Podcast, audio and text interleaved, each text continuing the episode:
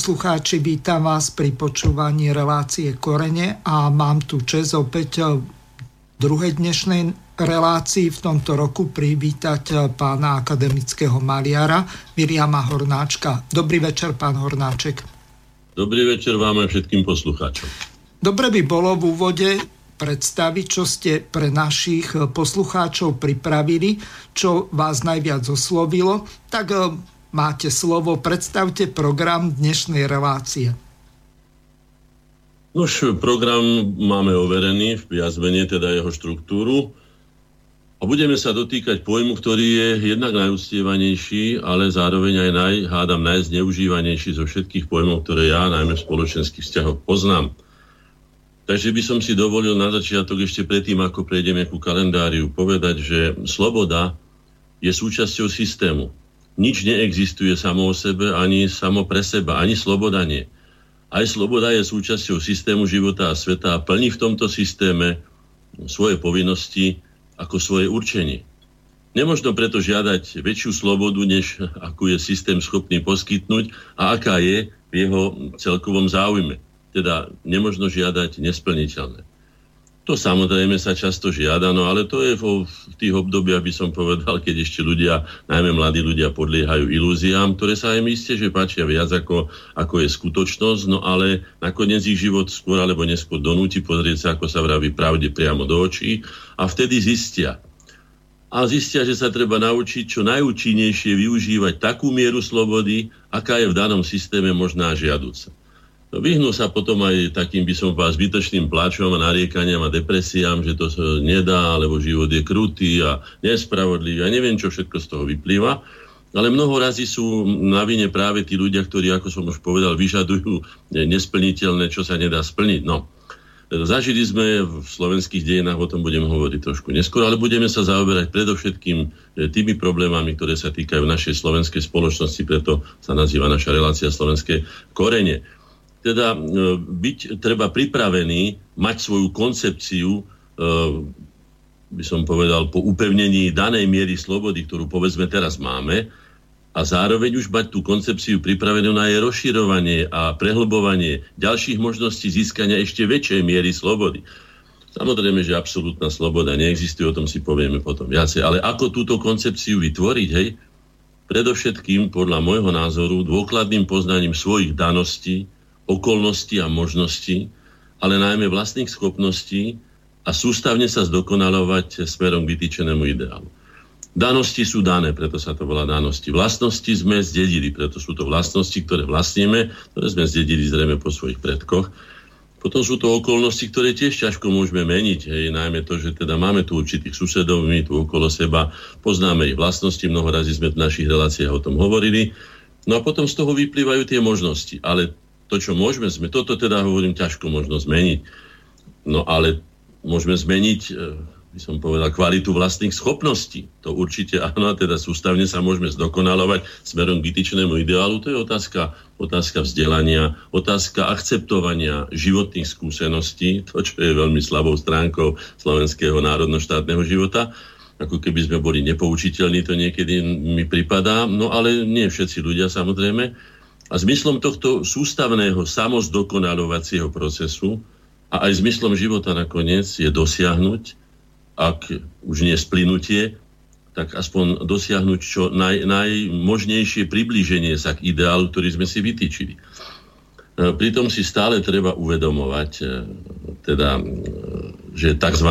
absolútna sloboda je iba ilúzia a každý, kto ju slubuje, klame a všetko, čo ju znánlivo poskytuje, napríklad drogy, lebo ja neviem, aké látky psychotropné, je podvod, a, ale predovšetkým aj pasca. No, tak to si treba uvedomiť na začiatok, pretože ten, ten, ako, tak ako všetko na svete je použiteľné rôznym spôsobom. Aj pri veľa slobody, najmä pre tých ľudí, ktorí nevedia, ako užívať slobodu a akým smerom využiť teda je potenciál.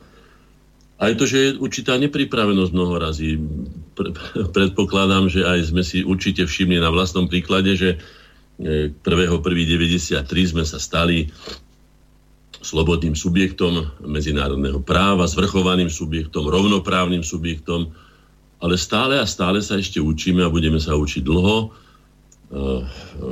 učiť slobode. My sme to prirovnali k tomu, že keď je človek dlho zatvorený, povedzme, vo väznici, teda v tme, že a vyjde naraz, naraz, povedzme z 31. decembra sme ešte boli v takom stave, ako sme boli a 1. januára už sme boli akože teda slobodní. No, samozrejme tá vnútorná sloboda sa nedá získať okamžite, to je len formálny, formálny pojem alebo formálny názov, že teda sme slobodní a treba sa s tým naučiť žiť. Hovorím, využívať teda je potenciál tak, aby to bolo na prospech aj nám, ale aj systému na to treba dať pozor, pretože to všetko, čo prežívame v terajšom ošiali tzv. konzumistickej morálky, to som dal samozrejme do úvozoviek, hej, kde, kde, ktorá je založená na parazitizme a drancovaní, je jednoznačne vidieť, že ide teda o, o individuálne sebectvo, ktoré bez ohľadu na to, čo sa, aké to má následky, sa správa, ale keďže žijeme v uzavretom systéme, to sa všetko vráti a nič sa tu nestratí,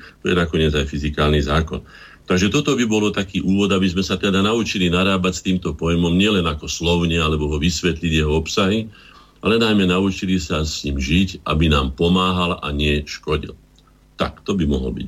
Mm, ďakujem pekne za celkom prínosný vstup, kde ste uviedli skrátka tú problematiku, o ktorej budeme hovoriť. Ja pripomeniem ešte našim poslucháčom technické informácie.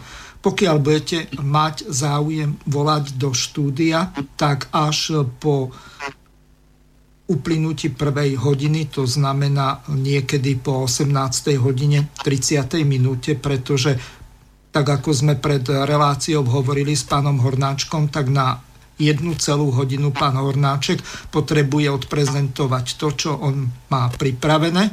Takže teraz prejdeme k meritu veci. Ideme, pán Hornáček, rozobrať tú slobodu. Ako vy ju vlastne vidíte, pretože tu častokrát e, z hľadiska napríklad liberalizmu, tak máme zásadný problém. No najprv Hovoria o slobode a pritom myslia na svoj vôľu robiť si, čo sa im zachce. Lenže toto nie je sloboda. To sa blíži k nejakej revolte, anarchii alebo marazmu. No, to, takúto musíme... slobodu určite nechceme. Nech sa páči, máte slovo. No najprv musíme na to kalendárium, sme zabudli, pretože z toho kalendária vyplýva množstva, množstvo teda skúseností, ktoré sú nesmierne dôležité na to, aby sme skutočne vedeli tú slobodu uchopiť za ten správny koniec a využívať ho na svoj prospech.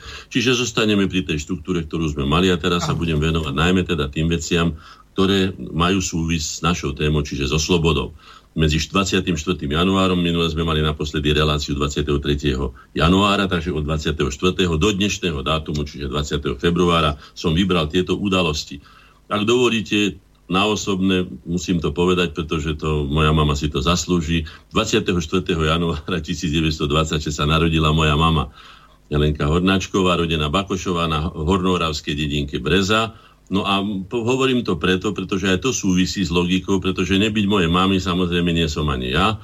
A nebyť jej správania sa a príkladu, určite by som nebol taký, aký som a nemohol by som založiť ani toľké doby udržiavať korene, pretože nám osobne aj pomáha, to som už povedal. Čiže toto bol taký maličký osobný vstup a poďme teraz na tie objektívne veci.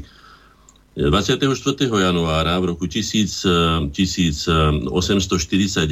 vojenský zbor Honvédov, ktorému velil eh, Artur Gergely, po ťažkých ústupových bojoch v oblasti stredoslovenských banských miest obsadili Banskú Bystricu. Je to vaše mesto. No tu by som povedal, že viete, ten boj za slobodu, ktorý bol vyhlásený, bola to v tomto prípade teda pána Gergeja, najmä teda Lajoša Košuta, Ludovíta Košuta pôvodne, bol, bol, bol veľmi podivným bojom za slobodu, pretože to bola sloboda, ktorá bola vyslovene len sloboda pre Maďarov v rámci terajšieho Uhorska, ktoré chceli urobiť etnicky čistým maďarským štátom. Hlava, nehlava, vieme veľmi dobre, mnohorazí sme si povedali. Čiže to bola tiež taká falošná vlajka slobody, navonok to boli veľké vyhlásenia o slobode, samozrejme vychádzalo to zo slobody, rovnosť, bratstvo a tak ďalej, ale v podstate za tým, za tou škravoškou, za tou maskou bol tvrdý maďarský šovinizmus, ktorý neumožňoval Slovákom sa nejakým spôsobom uplatiť a budeme o tom hovoriť, aké to malo ešte ďalšie následky. Čiže takto sa niekedy bojuje za slobodu. Potom tu mám, že v roku 1946 v Bratislave vyšlo prvé číslo kultúrno-politického literárno-kritického časopisu Kultúrny život. Tento dátum je dôležitý, pretože je to 60, rok, 60 rokov sa stal teda, tribúnou slobodných názorov. Zase je tam slovo slobodných názorov. Hej? E, za kritiku okupácie Československej socialistickej republiky v roku 1967 e, bolo jeho vydávanie e, na jeseň roku 1969 zastavené.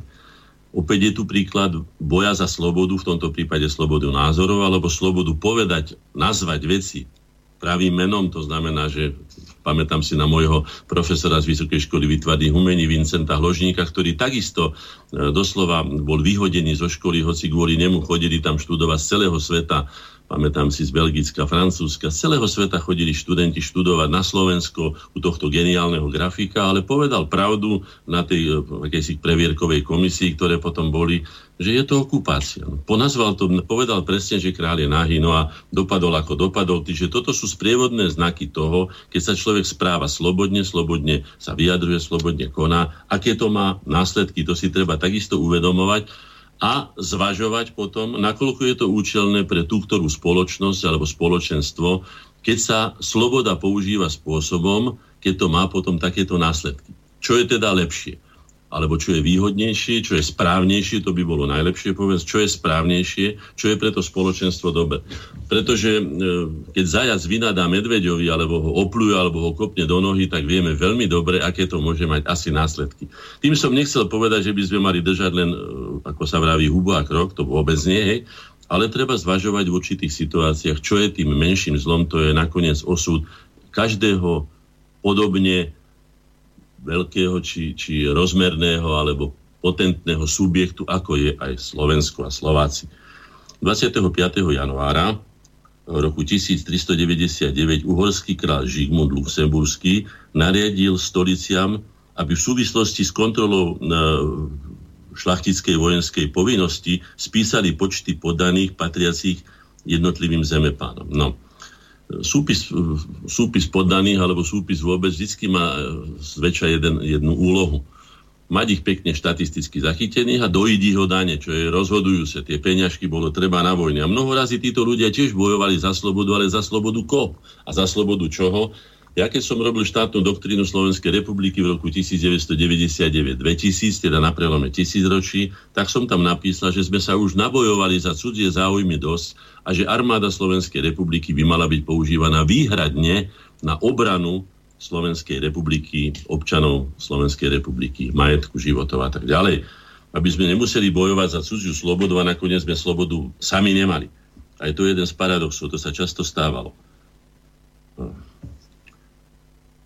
Poďme ďalej. Tu máme, máme áno, v roku 1850, 25. 25. januára, minister vnútra Rakúsko-Uhorskej monarchie Alexander Bach nariadil, že do krajiny sa zo zahraničia môžu dovážať len povolené alebo preverené knihy. Je to otázka slobody slova. A samozrejme, keď teda sloboda slova nie je, tak sa nedozvieme množstvo, množstvo informácií a potom si môžeme uzatvárať iba také polopravdové nejaké stanoviská, pretože nemáme dostatok, nemáme dostatok vedomostí. Takže tu by bolo treba rozumne. Samozrejme s tou slobodou slova zároveň aj to treba povedať, keď vidíme, aký brak sa všelijaký dnes dostáva. Nechcem povedať, že by mal byť cenzurovaný, ale myslím, že by mal niekto dohliadať na to, keď sú tam skutočne by doslova nemorálne, nemorálne e, spisky, ktoré určitým spôsobom deformujú, povedzme, mladú generáciu.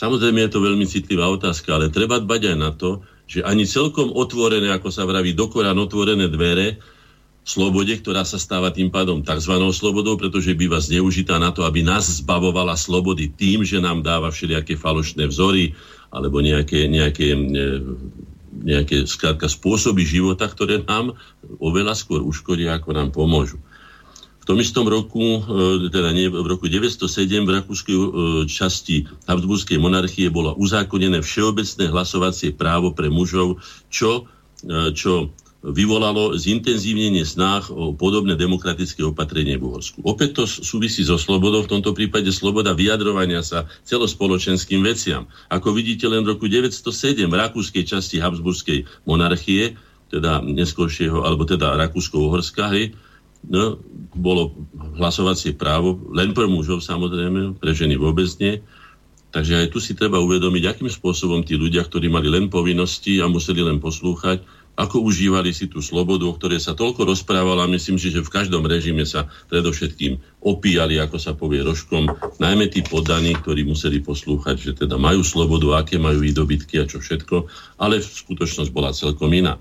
27. januára roku 1794 král František I pokarhal uhorské stolice za nedodržiavanie cenzúry a zdôraznil, že nebude trpieť e, zasahovanie do svojich práv.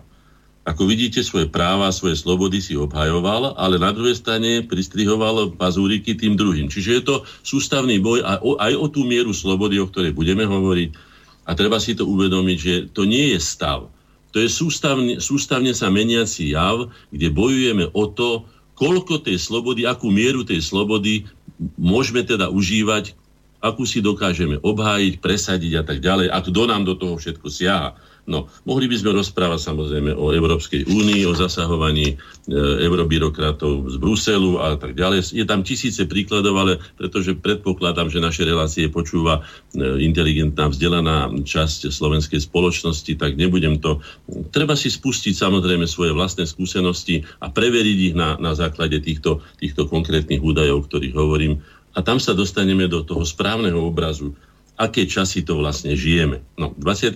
január 1790 uhorský panovník Jozef II, zvaný tiež osvietenský, hej, bol, bol tlakom šlachtickej opozície v Uhorsku, pod tlakom teda, odvolal všetky svoje reformy na nariadenia s výnimkou zrušenia nevoľníctva. No, aj toleračného patentu e, a, a nariadenia e, o finančnom zabezpečení kňazov. Ale k tomu, k tomu, k tomu nevoľníctvu. Si predstavte, že boli časy a nie je to také, také nedohľadné, aby sme si uvedomili, že žili spoločne s tými, ktorí užívali priehrešťami slobodu, dokonca by som povedal, nadužívali. Boli ľudia, ktorí nemali žiadnu slobodu, nemali žiadne práva, boli na úrovni otrokov a nazývali sa nevoľníci O všetkom rozhodovali zemepán alebo ten najvyšší pán, to znamená ten cisár alebo král. Takže vážme si to, že aspoň tú mieru slobody, ktorú máme a využívajme ju na svoj prospech skutočne teda s úctou. V roku 1915, 28. januára, e, vzniklo osobité e, poslaní na Slovensku, v ktorom e, slubovali Slovákom budúcnosti Česko, budúcom Československom štáte, bolo to roku 1915, hej, nezávislosť a samozprávu Slovenska s vlastným snemom v Nitre. No, tak vidíte, to bol jeden z projektov a jedných slubov, ktorý nám sluboval teda rozsiahle už slobody v tomto prípade na rozdiel od toho Uhorska. Ale nakoniec vieme, ako to dopadlo, že sa to ne, ani tá, ani tá, ani tá, nie že Pittsburghská, ani tá Pittsburghská dohoda sa nedodržala. A to bol vlastne hlavný, hlavný dôvod sporov eh, Hlinkovcov, teda tej hlavnej politickej sily s praským centralizmom, pokiaľ sme nedosiahli tú, tú autonómiu v roku 1938. 29. január 1453 uhorský kráľ Ladislav V. Pohorobok sa na sneme v Bratislave ujal vlády, keď predtým potvrdil stavovské slobody. No, nebudem to čítať ďalej, ale už len toto, zastaním sa pri tých stavovských slobodách. Že a sloboda sa používala aj ako určitý, poviem to tak, ako si myslím, e, korupčný kapitál na podplácanie. No, tak podpísali Monstavovské slobody. Už druhá vec bola, nakoľko mal na to vojsko, aby teda to mohol opäť zase zvrátiť, alebo aká bola situácia, či bol silnejší král, alebo či boli silnejšie e, stavy, alebo boli silnejšie, ja neviem, jednotliví zemepáni. Z toho vznikali rôzne trenice a ten boj o, o mieru slobody, kto bude ako užívať, aké práva sa stále a sústavne odohrával. Preto hovorím, že sloboda nie je daná tým, že sa vyhlási, ale musí sa dennodenne a sústavne e, upevňovať, udržovať, chrániť, brániť a tak ďalej. V roku 1849 výbor na obranu 29. januára vlasti na čele s Ludovítom Košútom vymenoval e, polského generála Henrika Dembrovského, Dembrinského za, za hlavného veliteľa uhorských e, povstaleckých síl. Dembinský sa teda od uhorskej revolučnej vlády naliehavo žiadal ústretovosť v národnostnej otázke, čo okrem toho, že teda nebol dostatočne razantným veliteľom, ako to tvrdili oni, ho odvolali nakoniec tieto funkcie. Čiže opäť ten, ten boj o slobodu akú by sme mohli asi mať, akú by sme mali mať, veď teda je logické, že v jednom štáte by asi všetky zložky mali mať rovnaké práva, rovnaké slobody, ale nebolo to tak, ako som už povedal, bola to, nebola to v žiadnom prípade národno-demokratická revolúcia, ako býva písané. Bola to šovinistická revolúcia, ktorá bola jedine za to, aby sa Maďari nielenže stali, ale zostali, upevnili sa v tom poste vládnoceho národa a vnúcovali teda svoj spôsob života e, tým druhým. Cesty našej národnej slobody boli skutočne veľmi klukaté, veľmi hrbolaté, veľmi bolestivé a zaplatili sme za ne nesmierným množstvom nielen, e, by som povedal, trpkých a bolestných ľudských osudov, ale aj mnohými životmi. To sú naše dejiny, ale budeme na záver hovoriť o tom, čo by bol asi ich odkaz v rámci tohto. 31. januára 1875 na základe rozhodnutia ministra kultúry a školstva Augustína Treforta bolo zatvorené slovenské evangelické gymnázium v Martine. No, ide tu zase boj o slobodu, slobodu výchovy vo vlastnom rodnom alebo materinskom jazyku.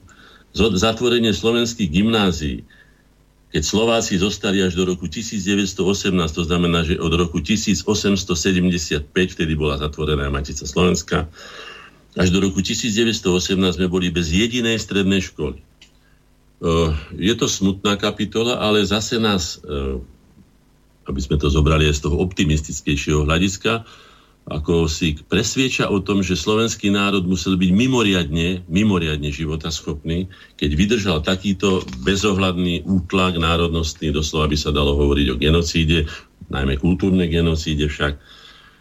Vieme, sme hovorili o tom spolku KFEMKE, ktorý doslova trhal deti od, od slovenských rodičov a nosili ich na zabývanie, teda tata, Turkami vy, vy, vyplundrovaného vlastne tej dolné zeme Maďarom, kde, kde mali veľmi trpký osud, o tom sú samozrejme doklady.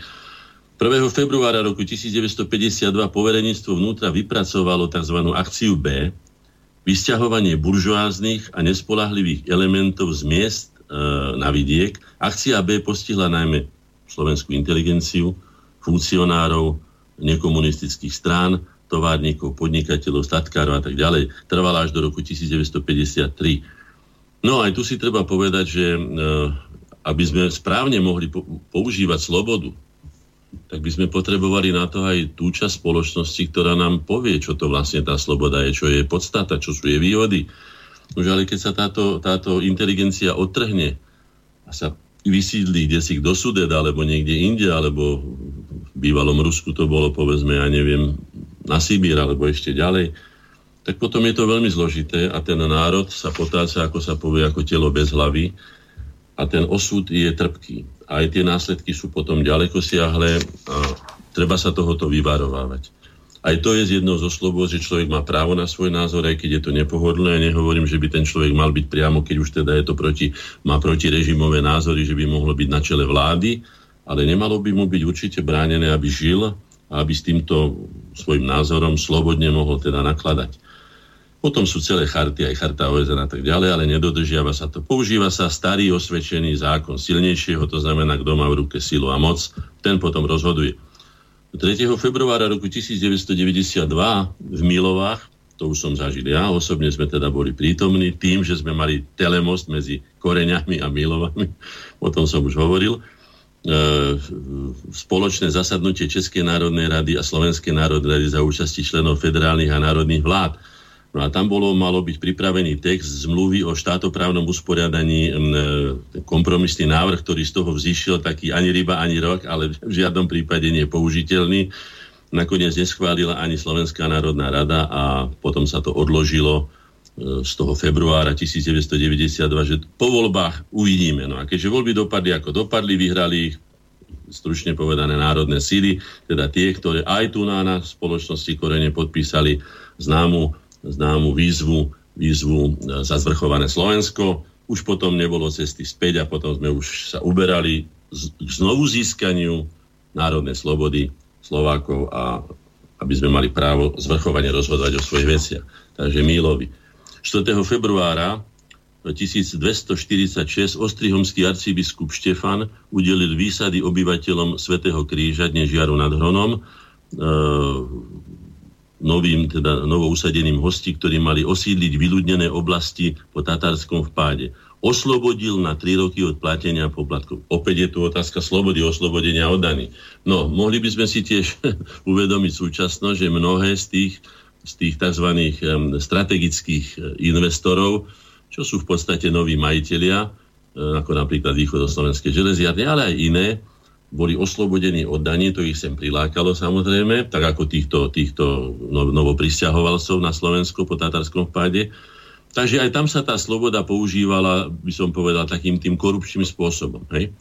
Neviem, prečo by si práve oni mali zaslúžiť, ale možno, že oni zvážili tak, že teda záujmy štátu, ktorý bol vtedy v rozvrate, celé oblasti boli, boli vyľudnené, že až takto by sme to zaplatili teda z vlastných spoločných daní, tým, že im teda bavíme ich povinnosti tieto dane platiť do spoločnej kasy. 5. februára v roku 1849 na Uhorskom e, na Horskom priechode Branisko sa odohrala bitka. Uhorské revolučné e, jednotky vedené plukovníkom Richardom Gujonom napriek nepriaznivým a tak ďalej a tak ďalej. Ale je tu písané, že o úspech sa najväčšou mierou pričinili zvolenská garda, pozostávajúca zo Slovákov. No, tu vidíme jasne, keď sa bojuje za slobodu a nie je to naša sloboda. Keď bojujeme pod falošnou vlajkou, že sa o niečom hovorí a niečo celkom iné to znamená. Na toto by sme mali byť veľmi citliví a znovu to zopakujem, už sme sa dosť nakrvácali a nastrácali životov za cudzie záujmy. Mali by sme prestať s tým, to už je jedno, v ktorej časti sveta aj dneska. Nie je nás toľko a nakoniec myslím, že si to zaslúžime, pretože sme agresívne vojny voči nikomu nikdy neviedli, aspoň teda v dohľadnom čase.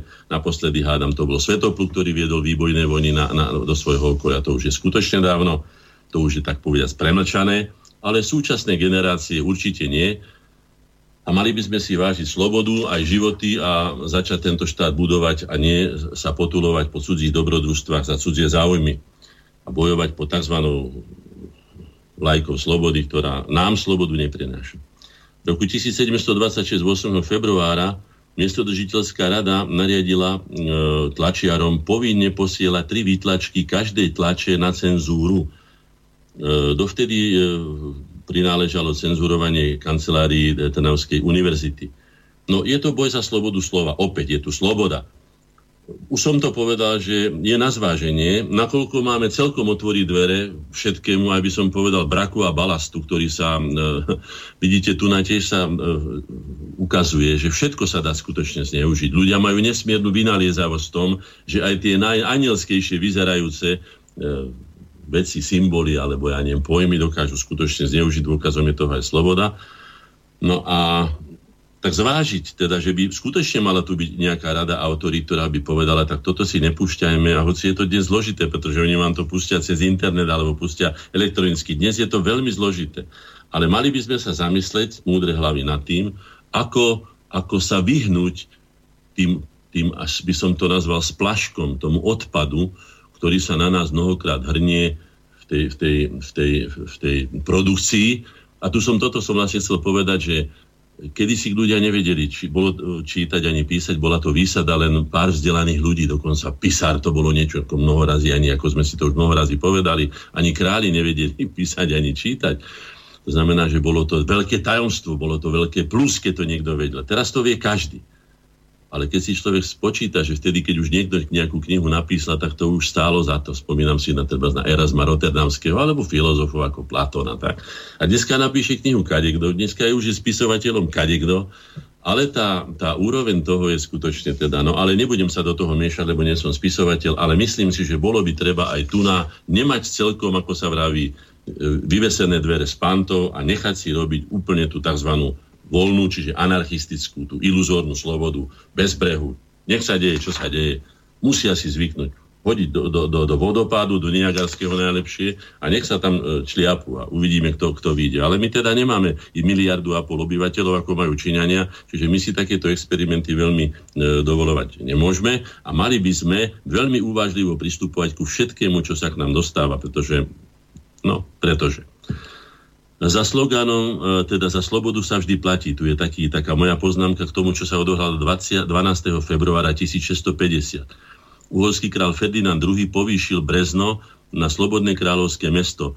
Vo výsadnej listine žiadal, aby mu mesto e, bolo vždy verné, čo je asi logické, aby, mu ohradilo, e, aby sa ohradilo silnejšími múrmi a aby mu mešťania na hlavnom námestí darovali pozemok na, na výstavbu kráľovského domu, ktorý mal um, byť um, teda oslobodený od dávok a poplatkov. No, takže to bolo také, ako že my tebe niečo, by som povedal, že toto v celku je také správne využívanie dávania slobod alebo udelovania určitých úľav, pretože um, aj to sa hovorí, že kto si to nezaslúži, uh, nevie si to vážiť.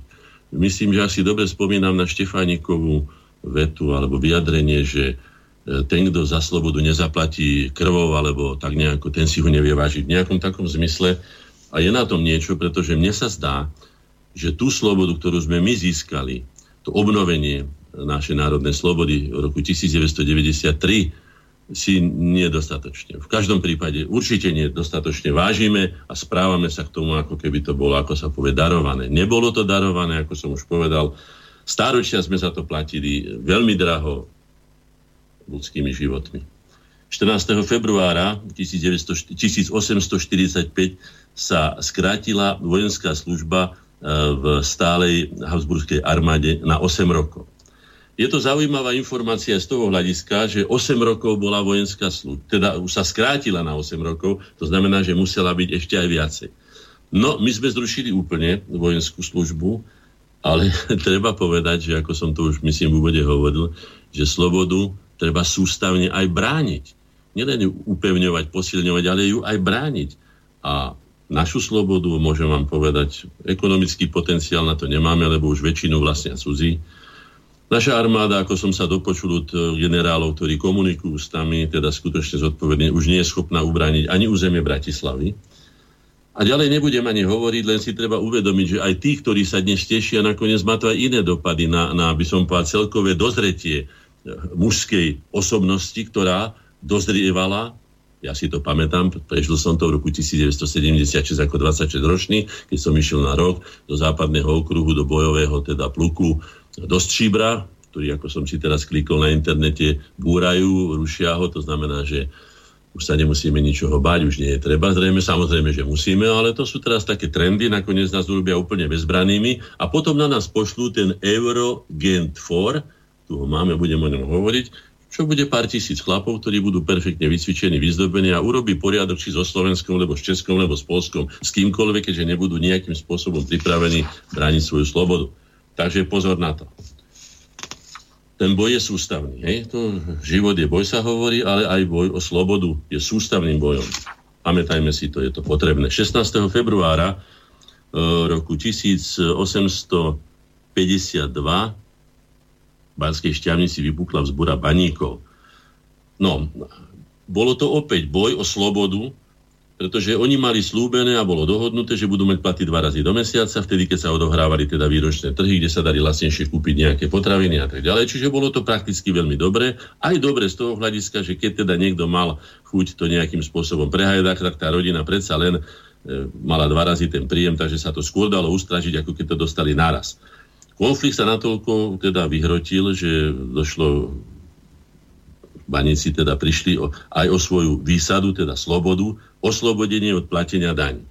Takže bojovali za svoju slobodu a prišli, prehrali tento boj. Je to klasický dôkaz toho, že teda sa bojuje, ale keď nemáme dobre prichystanú, teda aj ten plán toho boja, aj spočítané všetko, čo je potrebné spočítať pred každým bojom, aby sme si uvedomili, že každý, podľa môjho názoru, každý dobrý vojvodca, to je jedno, či na čele baníkov, alebo ja neviem, sufražetiek, alebo koho, musí predovšetkým rátať, najmä u takých aglomerácií, ako sme my, s tým, že čo urobíme, keď nevyhráme. Pretože všetci idú s tým, že áno, vyhráme, a tak vtedy sa ľahko potom, keď vám ide karta, tak sa ľahko teda hrá, usmieva sa, je vtipným, ale čo potom? No. A to nebolo pripravené a nakoniec, ako som povedal, prehrali aj to, čo mali. 17. februára 1997 vyhlásila Rada zväzu divadelných odborov, to som zažil už teda ja, ako poslanec Národnej rady, Slovenska štrajkovala štrajkovú pohotovosť na všetkých slovenských divadlách. Došlo k takým excesom, že potom kňažko, pokiaľ si pamätám, e, keďže bol poslancom, tak nosil na chrbte niekoho, čo je veľmi smiešne, ktorý nemohol ísť cez vrátnicu, lebo ho teda nepustili, nemal na to no, povolenie, ale on už ho akože niesol na chrbte a tým pádom akože neviem, čo to znamená, že sa nedotýkal zeme, alebo sa stratil ako človek. No skrátka úplná hlúposť. A pamätám si aj na jeden z transparentov, ktorý bol absolútne nepravdivý, bol živý a zámerne teda hnal sa bojovalo znovu pod, e, pod falošnou vlajkou, poviem aj prečo, lebo cieľom nebolo tie divadla. To bola len zámienka. Takisto ako to bolo už v, Cukiaki, e, v Kuciakiade teraz. Hej. Išlo o zvrhnutie Ficovej vlády a vtedy išlo o zvrhnutie Mečiarovej vlády. A keďže nemali na to, aby to demokratickým spôsobom zariadili, tak sa teda púšťali do takýchto dobrodružstiev. A jeden z tých transparentov bol neberte divadlo deťom tak ja ako podpredseda výboru pre vzdelanie vedu kultúra až pod môžem odprisahať na zdravie svojej matky aj svojich detí, že sme žiadne divadla deťom nebrali, ani sme ich brať nemieli, naopak. Sme zjednocovali teda určité byrokratické aparáty, išlo tam teda o, o, o, o také kultúrne, regionálne kultúrne centrá sa vytvorili, hej, aby nemuseli mať každý svoje mzdové e, kancelárie, svoje úradničky a neviem čo všetko, aby sa skrátka na tomto ušetrilo a mohlo sa to dať teda do skutočne tvorivej kultúry. Ale bola, bol to zápas, ako hovorím, pod falošnou vlajkou, keď sa bojovalo za divadla, ale fakticky sa bojovalo za to, aby, aby bol koniec toho, čo oni nazvali mečiarizmom. No. 18. februára roku 1765 v Bratislave na trhovisku na príkaz Márie Terézie spálili pamflet Vexatio dat intellectum. Jeho autor, kanonik Juraj e, Richvaldský, e, odsúdil absolutistické snahy Dora a tak ďalej. No, opäť je tu otázka slobody slova. No, pálenie kníh, to je veľmi neslávna záležitosť. Spomíname si na to u Koniáša, spomíname si na to aj v nacistickom hitlerovskom Nemecku a určite aj niekde inde.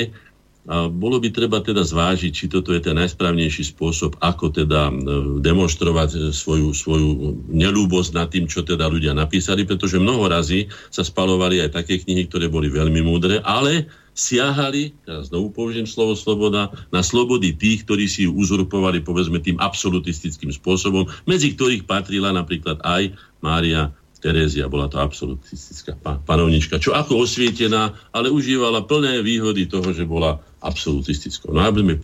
február, to je dnešný deň. Ehm, no, 20. Ehm, februára Zaujímavé, že to nie je nejaké veľmi bohaté tuná, ale vydal panovník František II devalvačné nariadenie, bolo však publikované až 15. marca. Nominálna hodnota papierových peňazí sa znížila na petinu, medené gráciare boli vyňaté z obehu. Rolníci po, väčšine disponovali len e, teda tými neplatnými gráciarmi, no štátnu daň zvýšenú na 15 násobok napriek tomu od nich bez milosti požadovali. Mnohí museli predať E, všetok dobytok, aby mohli zaplatiť. No zostanem len pri tomto, keď si predstavíme, a moja mama bola sirota, patrila k piatim e, deťom e, teda otca baníka, ktorého zasypalo v belgickej bani a moja stará mati, e, babka Hanna, na Hornej Orave na tých biedných poličkách, ťažko teda tieto deti živila. Tak si viem živo predstaviť, keď, ako ona hovorila, prišli aj Benderovci už potom po 45. roku, a vystrela je celý kurín, alebo zastrelili je tam jedinú, jedinú e, svinku, odrezali jej nohy, že títo ľudia boli úplne zbavení nielen slobody nejakým spôsobom niečo so sebou robiť, ale aj ľudskej dôstojnosti, aj možnosti vôbec prežiť. Takže takéto opatrenia, ktoré mali za úlohu teda e, tie devalvačné nariadenia, mohli znamenať pre niektorých ľudí úplnú stratu nielen e, slobody, ale aj ľudskej dôstojnosti a niekedy aj života. No a posledná správa netýka sa síce slobody, ale predsa je to len niečo, čo nás môže povzbudiť na záver. V roku 1999, 20. februára, letel do vesmíru slovenský kozmonaut Ivan Bela, medzinárodnú posadku rakety Sajus TM-29 tvoril okrem neho ruský kapitán Viktor Afanasiev a francúzsky palubný inžinier Jean-Pierre Henere, myslím sa to číta. Let e, sa úspešne skončil 28. februára a tak ďalej.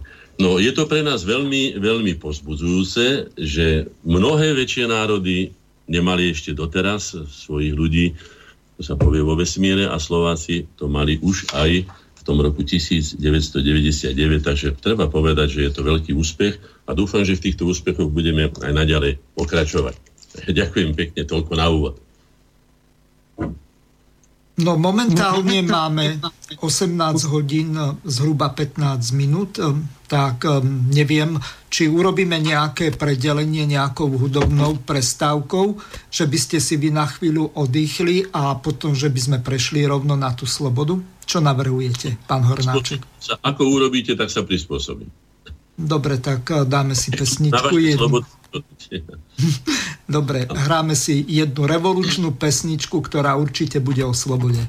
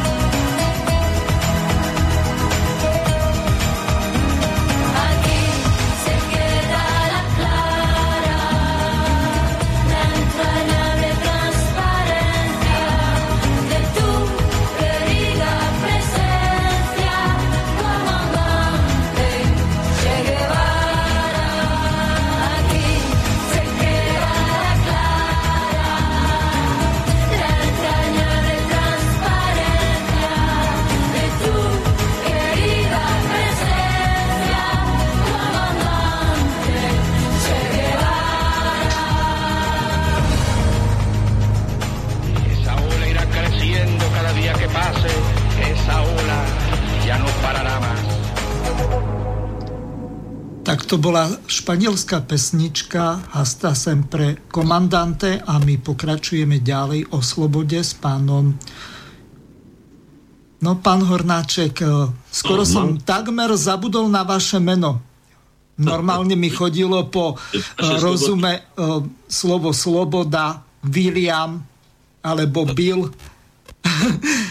no, uh, Gilelmo, všelijaké možnosti. No tak mm-hmm. poďme na to. Predovšetkým som si, do, pôjdem od všeobecnosti potom ku konkrétnostiam. Našiel som si vo Wikipédii to, čo si nájde každý, ale zaujalo ma, že je tu sloboda charakterizovaná ako neprítomnosť donúcovania. Okamžite som na to zareagoval a napísal som si k tomu túto poznámku. Taký stav život neposkytuje, ani nepozná. Stav nedonúcovania. Sústavné donúcovanie Pozrite sa, musíte dýchať vy a ja. Všetci musíme dýchať, musíme piť, musíme príjmať. No, sme odkázaní na gravitáciu. Keby sme mali inú gravitáciu, rozsype sa nám kostra a tak ďalej a tak ďalej. To znamená, že tak ako som povedal, že e, čo to bolo, tá verejnosť proti násiliu. Všetko je násilie. Všetko, čo sa týka života, je väčšie alebo menšie násilie. Dokonca ešte aj rozmýšľanie, pretože svojím spôsobom násilím nútime naše buňky, aby medzi sebou komunikovali a z toho vychádzali nejaké slova, myšlienky a tak ďalej. To znamená, že sloboda charakterizovaná v Wikipédii ako neprítomnosť donusovania to v žiadnom prípade neberiem. Sloboda je jedna zo základných spoločenských hodnot. Ďalšia charakteristika. Ja hovorím, no dobre, ale aj nielen spoločenských hodnot, ale aj osobných hodnot. A nie len ľudských, to je že spoločenských. Tak aj, aj, aj, ja si spomínam, keď len rybu pustím, takou radosťou tá ryba, alebo vtáčika, alebo niečo také. Mám de- desiatky skúseností zo že aj motýlika, hoci čo, s akou radosťou sa to teda zmocňuje slobody. To znamená, že toto by som nebral. Čiže Wikipédiu nechám tak, nebudem sa s tým zaoberať. Ale vybral som si určité citáty významných osobností sveta, ktoré sú. A môžem povedať, nebudem hovoriť, čo som teda s nimi nesúhlasil, ale napríklad je tu mnou veľmi uznávaná osobnosť Žána Žaka Rusova, ktorý hovorí, že človek sa rodí slobodným, ale všade je v okovách. Tak to je absolútna lož. Človek sa vôbec nerodí slobodným, pretože je totálne odkázaný na dlhoročnú starostlivosť svojich rodičov. To znamená, keď je niekto závislý, nemôže byť slobodný. Takže toto nie je pravda. Možno to bol nejaký pokus od Bonmot, takéhoto veľkého muža Ruso, ale v žiadnom prípade človek sa slobodný nerodí. A myslím, že ani žiadne mláďa, no neviem, ktoré mláďa je také, že okamžite je schopné samostatnej existencie a tak ďalej, no ale človek to určite nie je. No, tak to len ako taký príklad, že teda aj múdri ľudia nakoniec. No. Potom je tu jedno, s čím by som teda áno súhlasil. To je John Locke. Moja sloboda sa končí tam, kde sa začína sloboda druhého. Je to veľmi, veľmi humánne, je to, je to skutočne, ale treba dodať tiež tomu, že len u čestného človeka. Lebo len u toho, ktorý berie aj druhých ľudí ako seberovných, alebo hodných rovnakej slobody, ako má on, je to možné, ale rozhodne by s tým nepochodil s človekom, ktorý ho už ani nepovažuje za, za rovnoceného, ako napríklad Slovákov nepovažovala jeho Škošut. Takže s ním je ťažko potom toto hovoriť, že moja sloboda sa končí tam, kde sa začína sloboda druhého. Ale kiež by to bolo, tak by som povedal, s tým by som súhlasil všetkými desiatimi. Potom tu máme Radoslava Rochil, Rochiliho, Rochaliho, neviem, nepoznám to meno, hej, ale tá by sa povedal, že veľmi múdre. Sloboda je možnosť byť samým sebou voči sebe i svetu.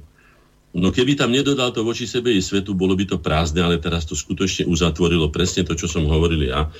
Že aj sloboda, takisto ako človek, takisto ako všetko je, je, je súčasťou určitého systému, uzavretého systému do, dokonca.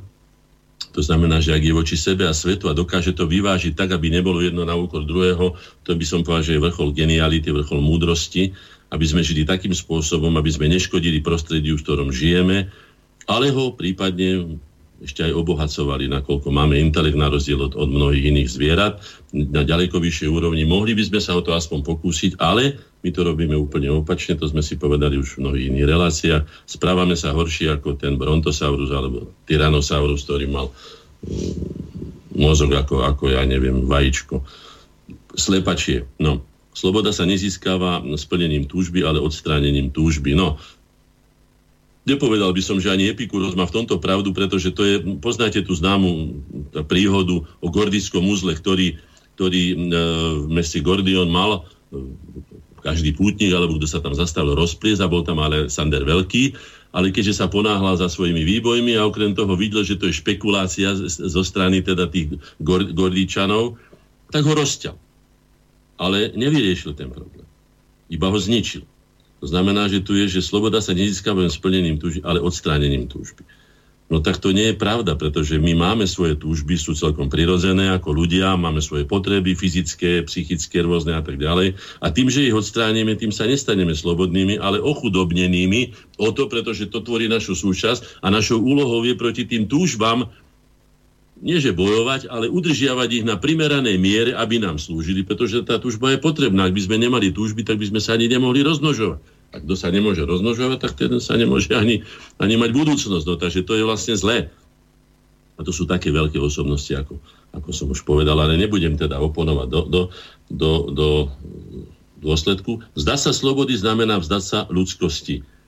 Jean-Jacques Rousseau, opäť musím povedať, že nie je to pravda aj zvieratá túžia po slobode. Už som to povedal. To znamená, že vzdať sa slobody znamená vzdať sa ľudskosti. Nie? nie to v žiadnom prípade. To nie je len o ľudskosti. Každé zviera má svoju dôstojnosť príslušnú, chce žiť a túži po živote napríklad oveľa viac ako človek, pretože pokiaľ ja som viem, som aj polovník, aj rybár, aj pozorovateľ prírody, zvieratá nepáchajú samovraždy, to znamená, že ich túžba po živote, aj keď sú akokoľvek zranené, už som videl na polovačkách tak dostrielané zvery, ale žiadne z nich neochabovalo, každé sa dralo k životu a, a, a chcelo žiť v žiadnom prípade. Takže toľko to. Takže to sú také všeobecné a teraz si pozrieme, mám tu na Zátureckého, to sú slovenské ľudové pranostiky a tak ďalej, múdrosti, kde sa slobode venujú len 4, 4, 4 krátke vety. I ostatné nebudem, uh, alebo pekná je chutnejší chlieb na slobode ako koláč v službe. No, zažili sme z tej služby dosť, takže môžeme porovnávať. Tej slobody sme zažili ešte málo, učíme sa ju, ako som povedal. A je tu jedna krásna veta, ktorá je nádherná. Sloboda je nadovšetko to je vidno, že to hovoril človek, alebo teda je to výsledok poznania ľudí, ktorí žili dlho, dlho, dlho v neslobode a sem tam nejaká škulinka slobody sa im objavila ako taká hviezdička na tmavom nebi a považovali toho za nadovšetko, to ako môj, môj ujko, e, mamin brat, tiež sirota, jedna z tých piatich, keď našiel pri umývaní v studničke, keď sa bol napiť, našiel, niekto tam umýval hrnček a našiel tam jeden rezanec. Jeden rezanec a ten rezanec doniesol mame a hovorí, mamo, keby som sa aspoň raz mohol takýchto rezancov najesť. No, tak to je tak aj o tej slobode. Je to až skutočne dojímavé. Sloboda je nadovšetko. No, ak áno, ak je nadovšetko, tak si ju teda ako nadovšetko vážme, opatrujme ho, chráňme a bránime ho a využívajme ho na svoj prospech. No a teraz poďme k ďalšej časti a to je skutočná sloboda. Čo je to vlastne sloboda? No, je to len to, čo si dokážeme sami zabezpečiť. Tam sa môžeme s dôverou o to oprieť, môžeme to užívať, pretože to ostatné môže byť všelijako. Darovaná sloboda je len pol slobody, pretože sme niekomu za to zaviazaní, ďační, povinní niečoho. To znamená, že už to nie je čistá sloboda. Čiže len tá sloboda je skutočná, ktorú si dokážeme sami zabezpečiť. To znamená, že nie len vybojovať, udržať, upevniť, ale aj zabezpečiť. A je súčasťou ľudskej dôstojnosti. Samozrejme s tým súhlasím, ako som povedal, neodopierajú aj dôstojnosť iným tvorom, ale predsa len tá ľudská dôstojnosť, ktorú máme zachytenú, alebo teda e, jej formulácie, alebo jej, jej, jej vyjadrenia v literatúre, v hudbe, vo všetkom možnom a skutočne je to niečo, ako ja hovorím, život, zdravie a ľudská dôstojnosť, to je taká trojica hodnot, ktoré vlastne vytvárajú, vytvárajú človeka plnohodnotného a umožňujú mu na tomto všetkom stávať aj tie ďalšie, ďalšie hodnoty a vlastnosti, ktoré vlastní. Je to teda prirodzené ľudské právo. Ak je súčasťou sloboda, sebou zabezpečená, súčasťou ľudskej dôstojnosti, je teda prirodzeným ľudským právom. Čiže dalo by sa povedať, že nikto nemá právo túto slobodu mu nejakým spôsobom brať, hoci to obmedzovanie slobody, ako som povedal, vyplýva z viacerých okolností, ktoré môžu byť prírodného charakteru, ale môžu byť aj spoločenského charakteru, keď je potrebné omedziť tú tzv. neobmedzenú alebo bezbrehu slobodu natoľko, aby nespôsobila viacej škody, ako sa vraví, ako osohu. Je zároveň táto skutočná sloboda, teda sebou vybojované, je aj súčasťou skutočného šťastia, ako som povedal, že aj to sa mi stalo, že som už mal rybu chytenú už celkom pri brehu, už bola na, na, na, na, ako sa povie, na boku položená a potom sa vyšmykla a keď som videl tú poslednú takú, ten, ten, ten, to sústredenie energie, ako, ako, ako, až by som povedal, až zažiarila tá ryba, ako, ako sa vrátila naspäť ku tej slobode do tej vody a vtedy ma prešli všetky hnevy a, a že teda mi spadla, lebo to je celkom prirodzené, však je to ako, že my to berieme ako koris. Ale keď sa mi to stalo aj s mojim vnúkom Filipkom, tak som mu povedal, Filipko, nesmud nad tým my bojujeme len o zážitok, aby sme tú rybu mali. Nie sme ani hladní, ani odkázaní na to, ale tá ryba bojuje o život. A si predstav, že ona si ho vybojovala. Tak je to prajme. No, takto myslím, že keby sme pristupovali aj k iným veciam, že by to bolo ďaleko lepšie a krajšie. Ako teda to je? No. A ten život by bol o mnoho plnohodnotnejší. No túto mám takú poznámku k tomuto napísaný, k tej skutočnej slobode a s vami vojdem teraz do dialogu pán Hazucha, vy ste slobodný vysielač, máte to tam napísané, slobodný. Povedzte vaše skúsenosti, kde sú hranice vašej slobody, či máte bezbrehú slobodu, či si môžete robiť, čo chcete, ako chcete, kedy chcete a tak ďalej. No, prepáčte, ne, nesmiem, pretože by som vás chcel dostať do úzkých, ale buďme úprimní k sebe a povedzme to aj našim poslucháčom, že ako to vlastne s tou slobodou u vás je. Slobodný vysielač. No, takto. Skúsme sa pozrieť na to napríklad e, pohľadu tejto relácie. Ja som vám povedal, my sme síce slobodný vysielač, ale musíme začínať presne a končiť presne, lebo ináč to fungovať nemôže. Takže pred nami bola relácia, v ktorej sa riešili financie, uvažovalo sa nad tými e-mailami alebo listami divákov. Bola to bilančná relácia, ktorá končila presne o pol šiestej. Čiže my sme museli začať úplne presne, či sa nám naša svojvola alebo naše rozmáry alebo neviem, ako by som to inak povedal, či sa nám chcelo alebo nechcelo. Museli sme začať presne, lebo Inak eh, by tam bolo buď ticho, alebo by tam musel Peter dať nejakú pesničku, alebo neviem čo. Keď ste použili slovo slobodný vysielač, tak to neznamená anarchisticky v zmysle nejakej svoj vole. Robiť si, čo sa nám zachce Musí to jednoducho fungovať. My sa nemôžeme dohadovať alebo dohodovať, že kto kedy bude vysielať, či sa mu bude chcieť, alebo či náhodou mu nejakí hostia neodídu, alebo neviem čo, alebo nezrušia reláciu z toho dôvodu, že jednoducho oni si povedia, ja som slobodný a keďže vy nás neplatíte, tak na čo sa budem namáhať.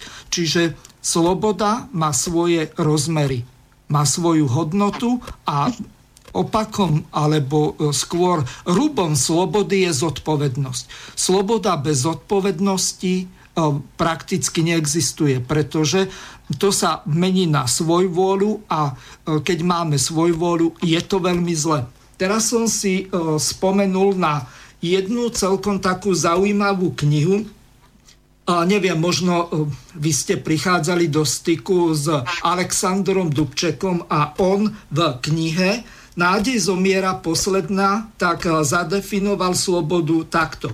Aby sme mohli slobodne si užívať, potrebujeme mať plný žalúdok a strechu nad hlavou. Sloboda stráca význam, ak človek nemá základné prostriedky na jej uplatnenie.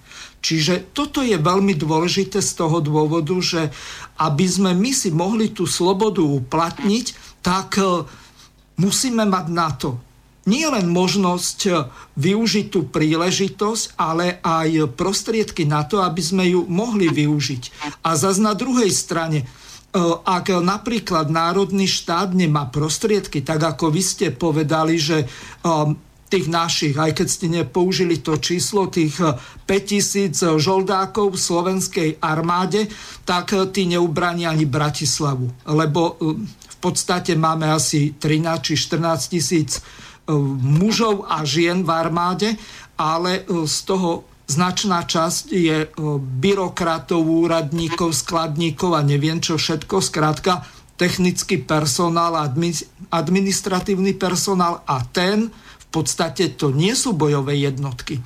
A podľa môjho názoru my si nezaslúžime slobodu z toho dôvodu, lebo my sa nestaráme, aby sme boli slobodný národ. Slobodný národ e, sa správa podľa e, toho latinského hesla vis pacem parabellum. Ak chceš mier, musíš byť pripravený na vojnu. My na vojnu nie sme pripravení a z toho dôvodu nás ktokoľvek, kedykoľvek môže napadnúť. Máte slovo. No ďakujem. No sloboda, mohol by, mohol by som povedať, že je toľko podoba definícií, takmer koľko je ľudí, ktorí sú schopní vôbec formulovať.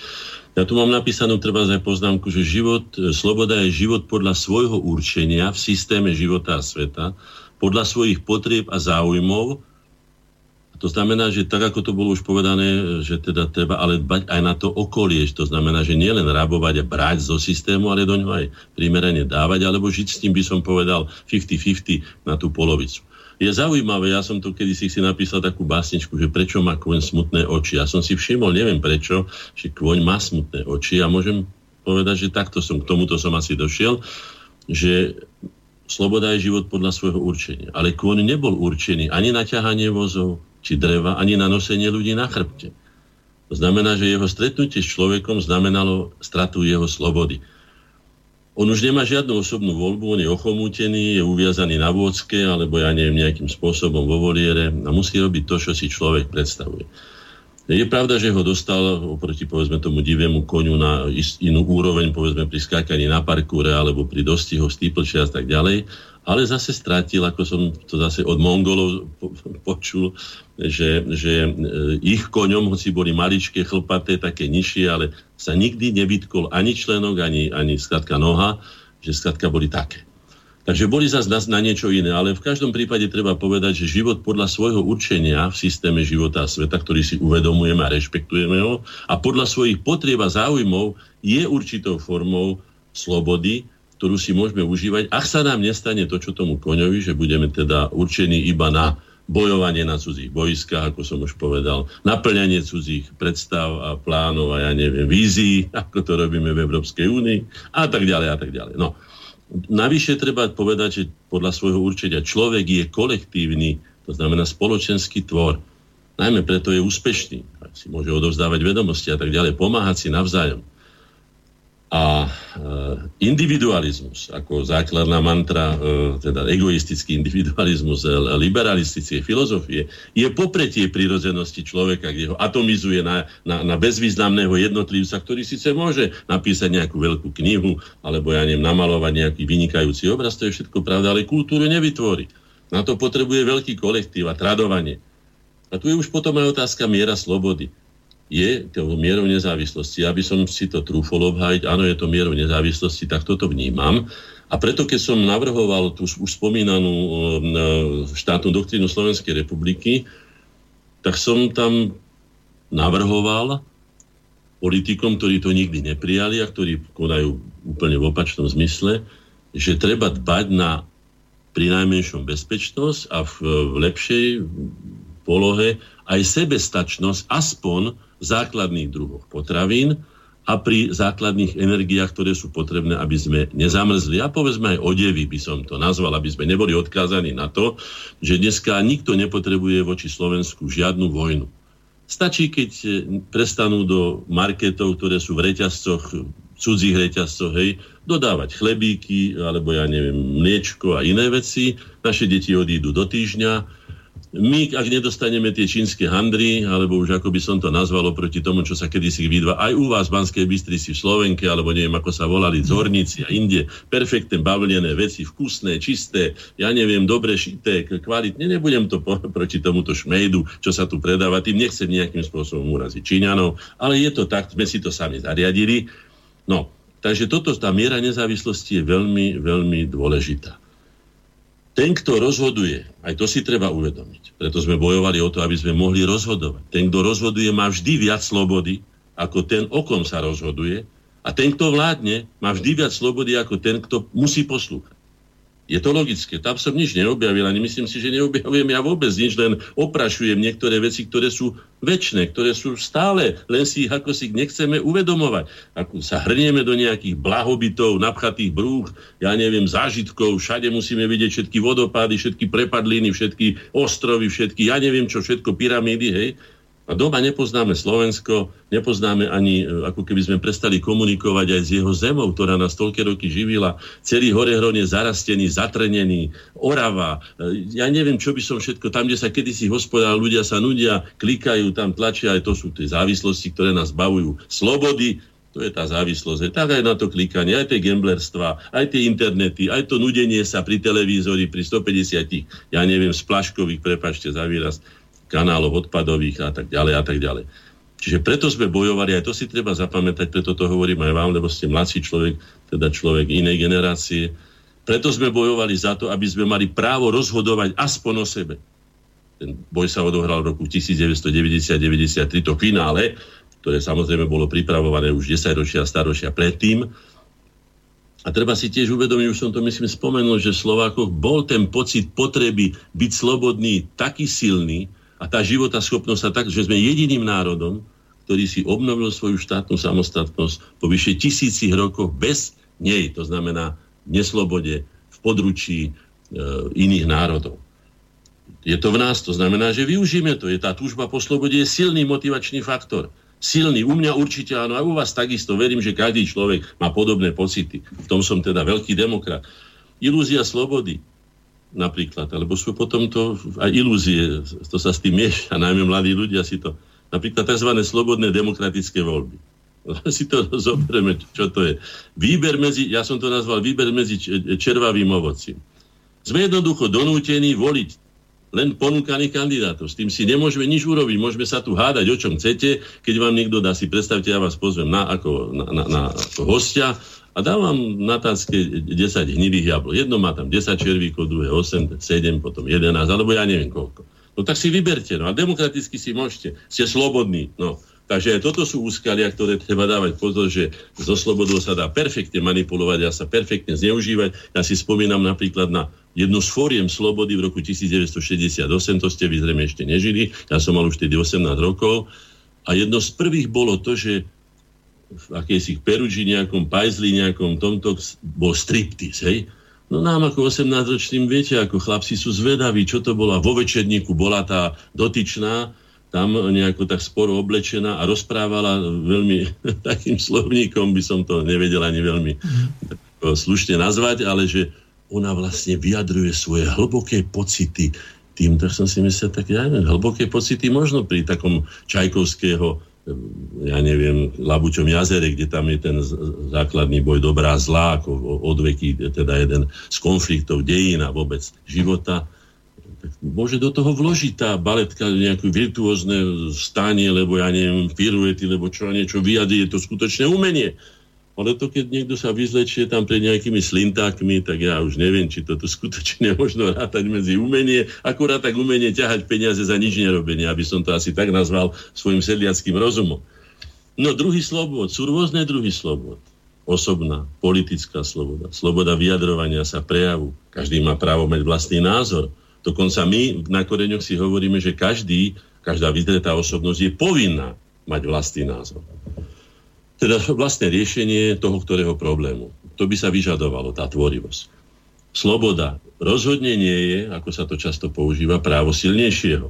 To je návrat do džungle, ale aj takto sa berie sloboda, áno. Vnúč, vnúcovanie, viete, že to vnúcovanie slobody a demokracie na krídlach bombardérov, to už poznáme a nemusím sa s tým vôbec zaoberať ani sekundu, ja mám na to, na to desiatky, desiatky príkladov, hanebných samozrejme, hej sloboda neobmedzuje slobodu iných, to už bolo povedané, ani ich právo, prirozené právo na slobodu.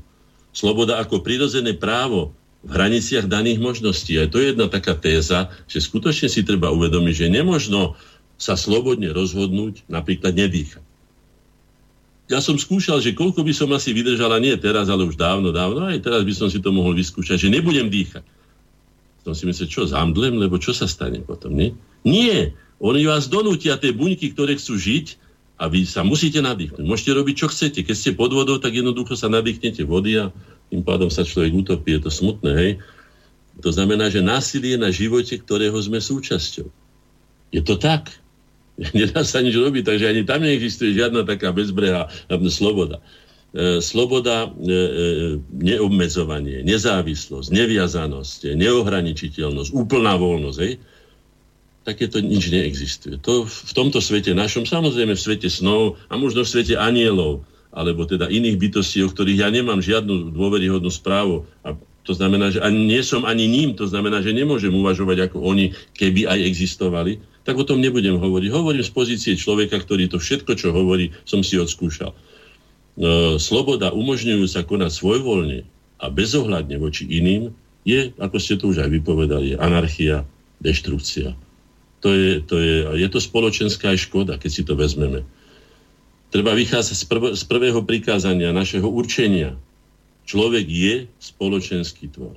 To som už povedal, to znamená, že akékoľvek individualizovanie človeka, vyháňanie ho, nakoniec je to, je to taktika predátorov. To si treba povedať, ste si určite všimli, keď sa stiahujú soby, to sú, ja neviem, statisícové stáda sobov, že ten vlk, ktorý samozrejme na to stádo si nejako nemôže, tam by ho aj ušlapali, tak sa snaží odohnať jedného toho soba z toho, z toho kredla. Obyčajne to býva také nerozumné, by som to nazval pubertálne dieťa, ktoré má iné problémy samo so sebou a nemá ešte toľko skúseností a obyčajne sa mu to aj podarí. A to si treba uvedomiť. A presne toto sledujú súčasní tí manipulátori a iluzionisti, ktorí nám mažú tie medové motúzy po podnos od absolútnej slobody a tí si stredom sveta. Spomeniem to známe od toho Kenvela, to, to som to už často spomínam to, ale je to, je to typické. Kdekoľvek si, čokoľvek robíš, je to na tebe.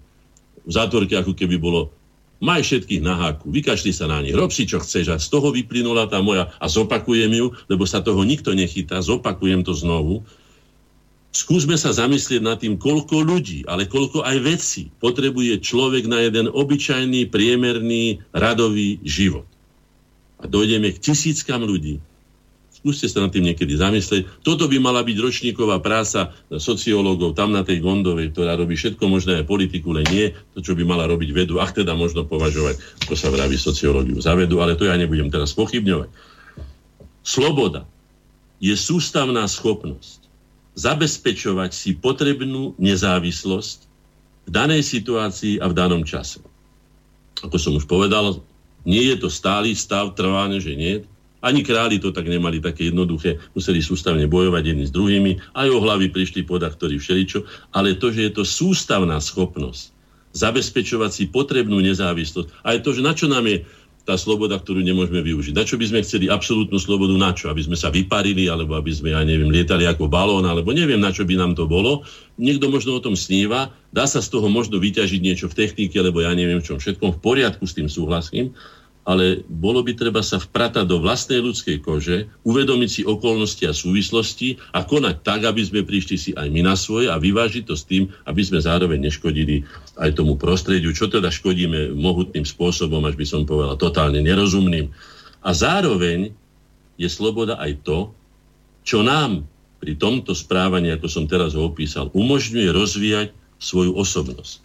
A to by som považoval za veľmi dôležité, pretože neslobodní ľudia, či už vnútorne neslobodní, alebo vonkajškovo, že sú to otroci, alebo ľudia v baniach, alebo ľudia ťažko pracujúci, burlaci na Volge. No už si len predstavte, ako mohol ten burlak, čo ťahal hore Vorgov tú, tú loď, večer prísť domov a teraz začať čítať Homera, alebo písať básne, alebo nejaké filozofické traktáty. Vlial do seba nejaký e, liter kvasu, a, a lahol si na pričňu a spal ako zarezaný a tak ďalej. To znamená, že tá nesloboda má aj devastujúce, devastujúce následky na ľudskú osobnosť, že sa nemôže tá osobnosť rozvíjať, pretože ako vieme, energiu máme jednu. A keď ju použijeme na také veci, ako je ťahanie lodi, alebo ja neviem, čo všetko iné, alebo treba znudenie sa smerom na jumping, ja neviem, jak sa volajú tie skákacie tieto, alebo chodenia po dobrodružstvách, po neviem čom všetkom sa dá zabíjať čas. A človek miesto toho, aby navštívil tú obrovskú múdrosť, ktorá je sústredená v knižniciach, aby rástol, aby vyvíjal sa k dokonalosti, ktorú si vytýčil teda vo svojom ideále. Aha, niekto zvoní asi. Ste tam?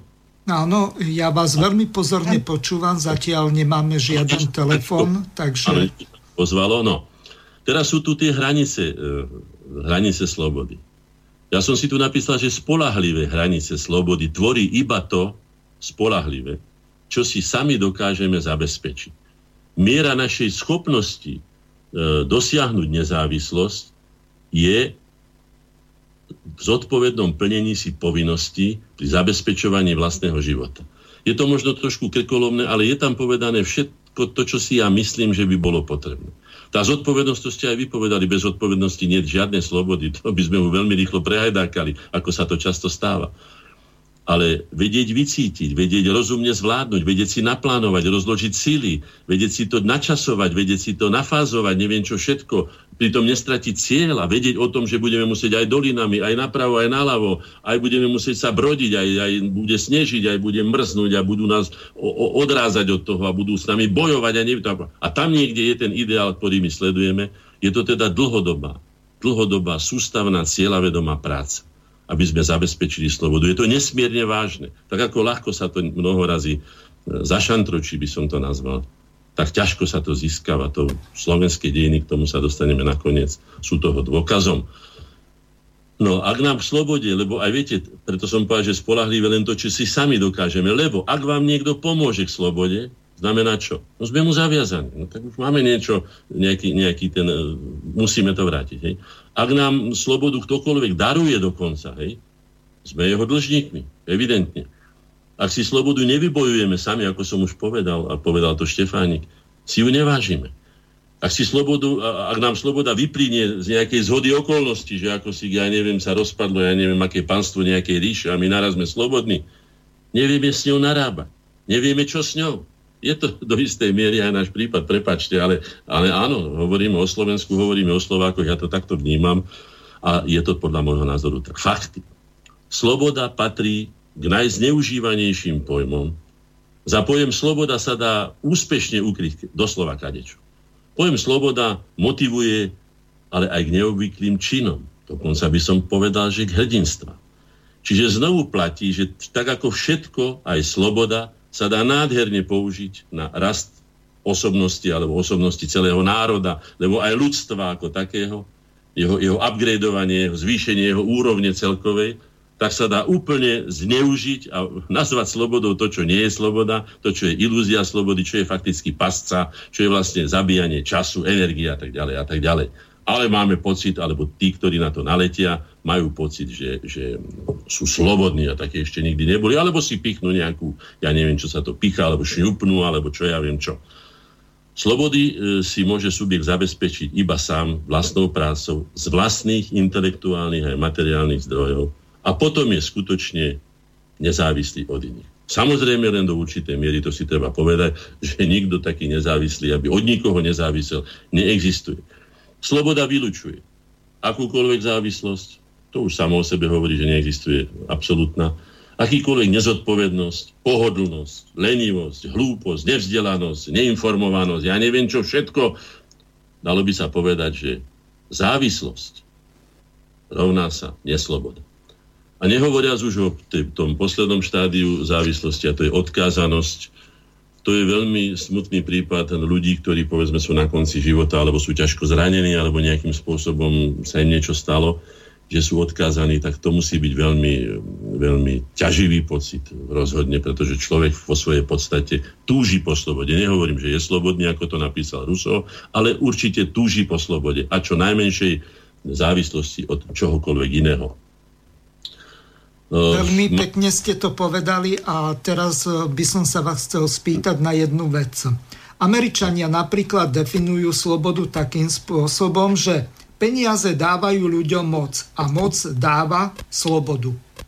Čiže oni vidia ako nejaký skrytý význam v peniazoch, ktoré dávajú tým ľuďom slobodu. A teraz e, druhá nasledujúca na, alebo na to navezujúca vec. Teraz si predstavme, že e, človek je chorý a nemá peniaze. Má síce právo dať sa liečiť, ale nemá to čím zaplatiť. Toto je ten zásadný problém, ku ktorému sme my došli. Došlo ku komodifikácii zdravotníctva. Zdravotníctvo je tovar.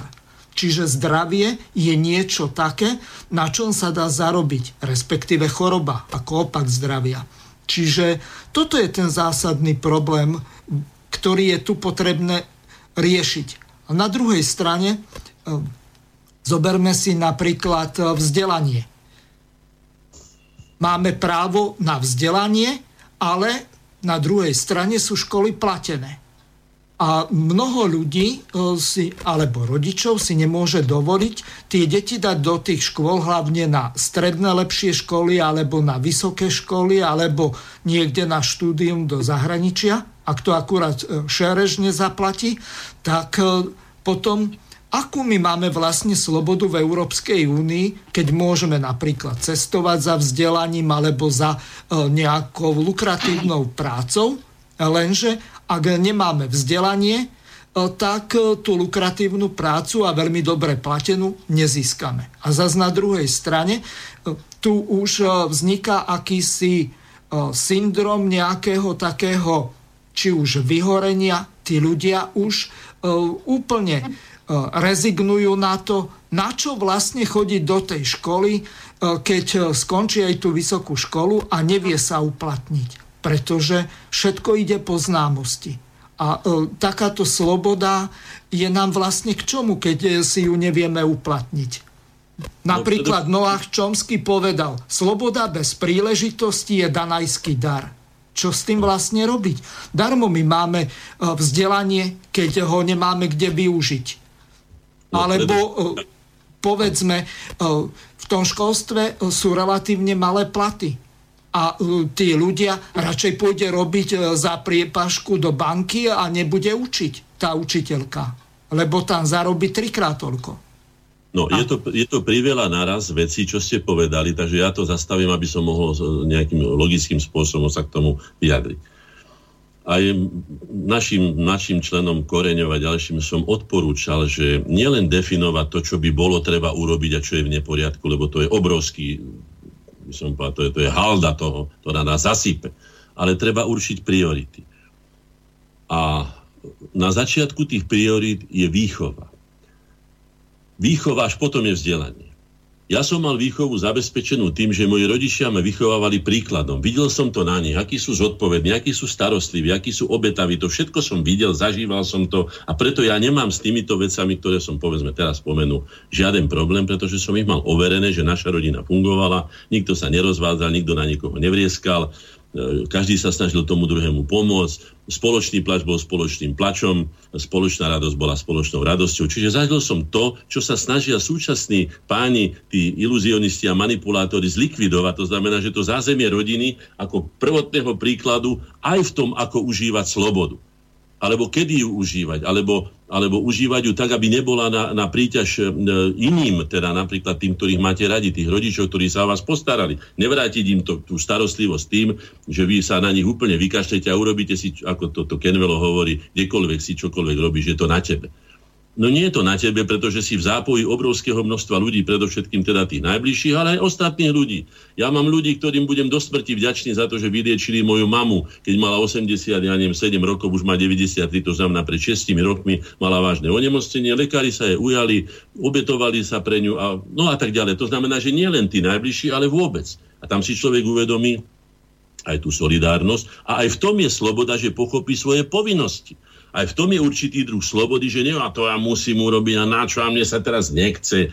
A ja som uvažoval, lebo budeme mať teraz stretávku po 50 rokoch, že kedy som sa stal dospelý.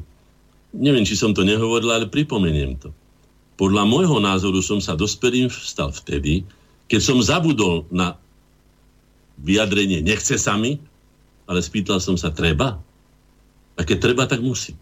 A v, tým, v tom okamihu, neviem kedy to bolo, musel by som sa pozrieť do svojich denníkov, ale určite to bolo vo veľmi zrelom veku, určite to nebolo ani 20 ani možno v 30 Vtedy, keď som už mal rodinu, mal som deti. Chce sa mi stávať, deti plačú, alebo sú chore, alebo byť celú, celé, celý, celú noc hore, alebo ja neviem, chodiť s nimi do škôlky, auto sme nemali, ani nemáme. A tak jedno s druhým, tretím. No, treba? No tak potom o čom? Ja, aká reč o čom? A vtedy sa stáva človek dospelým. A vtedy dokáže aj skutočnú slobodu pocítiť, alebo teda využiť, na to, aby žil ľudský dôstojný život s inými ľuďmi a pritom nebránil im v tom, aby žili slobodný a ľudský dôstojný život. No. E, tá, tá miera závislosti, ja som si tu napísal tie rôzne závislosti, lebo vidím, sledujem tu, už sa blížime, máme poslednú polhodinku pomaličky. Je tu zaujímavé, sú tu zaujímavé veci. Tá závislosť, ako som povedal, je, je nezmieriteľná so slobodou ako takou. Závislosť znamená obmedzenie slobody osobnosti. Áno, je to tak. Samozrejme, že sme na veľa veciach závislí, ale to sú vynútené, e, ako som povedal, dýchanie, kyslík, alebo ja neviem, pitie tekutín, príjmanie e, potravy, výživných látok, energetických. A to všetko sú veci, na ktorými nebudeme uvažovať a lamentovať, že je, ja, ja som není slobodný úplne. No nebudeš nikdy slobodný, lebo taká sloboda neexistuje. Ale budeš oveľa slobodnejší, ak si to uvedomíš, že toto je nutné, nevyhnutné a treba to robiť. A nájdeš si slobodu v iných veciach. V tom, čo som povedal, napríklad skoro neobmedzená sloboda je v raste osobnosti. Vzdelávaj sa. E, využij to nádherné, čo kedysi Gréci objavili tú kalogalatív. Buď aj zdravý, buď aj pevný, buď aj vitálny.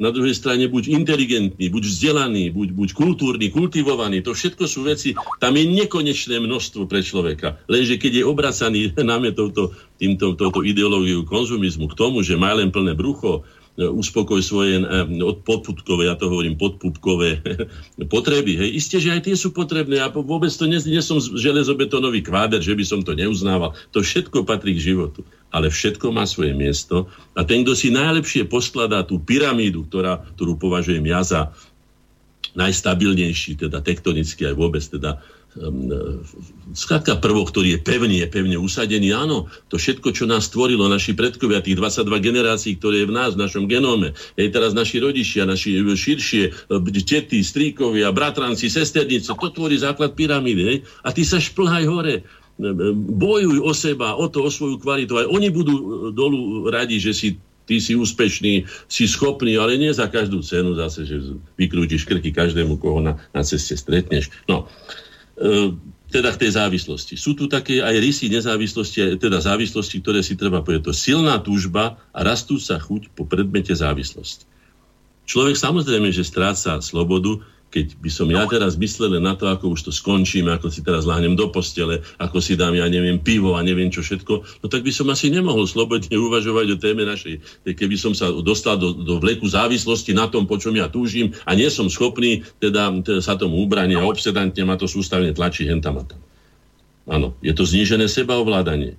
Áno, človek musí sám, sám seba predsa ovládať. Je to určitá yoga, nie celkom tak, ako teda to robia povedzme v tej Indii, ale je to určitá sebadisciplína, ktorú treba cepovať. A spomeniem si na to, že stará pani náčinčička ho volali u nás eh, hore na Orave, na Breze, vyše 60 rokov chodila zvoniť to 60 rokov, ale ráno na obeda večer. To znamená, či pršalo, lebo bol ľad, alebo snežilo, lebo fujavica, ale to je stále, hej.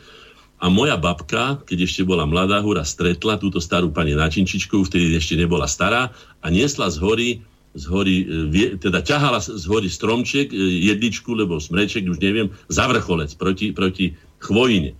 A ona ho zastaví a ona mi to hovorila moja stará mama, babka Hanna, že krstná mať vraj, a prečo to tak ťaháte naopak, ten stromček? A ona sa zastavila a hovorí, jaj dieťa moje, telo treba krotiť. No, a dožila sa tiež zo 90 už samozrejme aj tým, že chodila po tých schodoch zvoniť do toho kostola. V čase, nečase, chrípka, nechrípka, neviem či vôbec.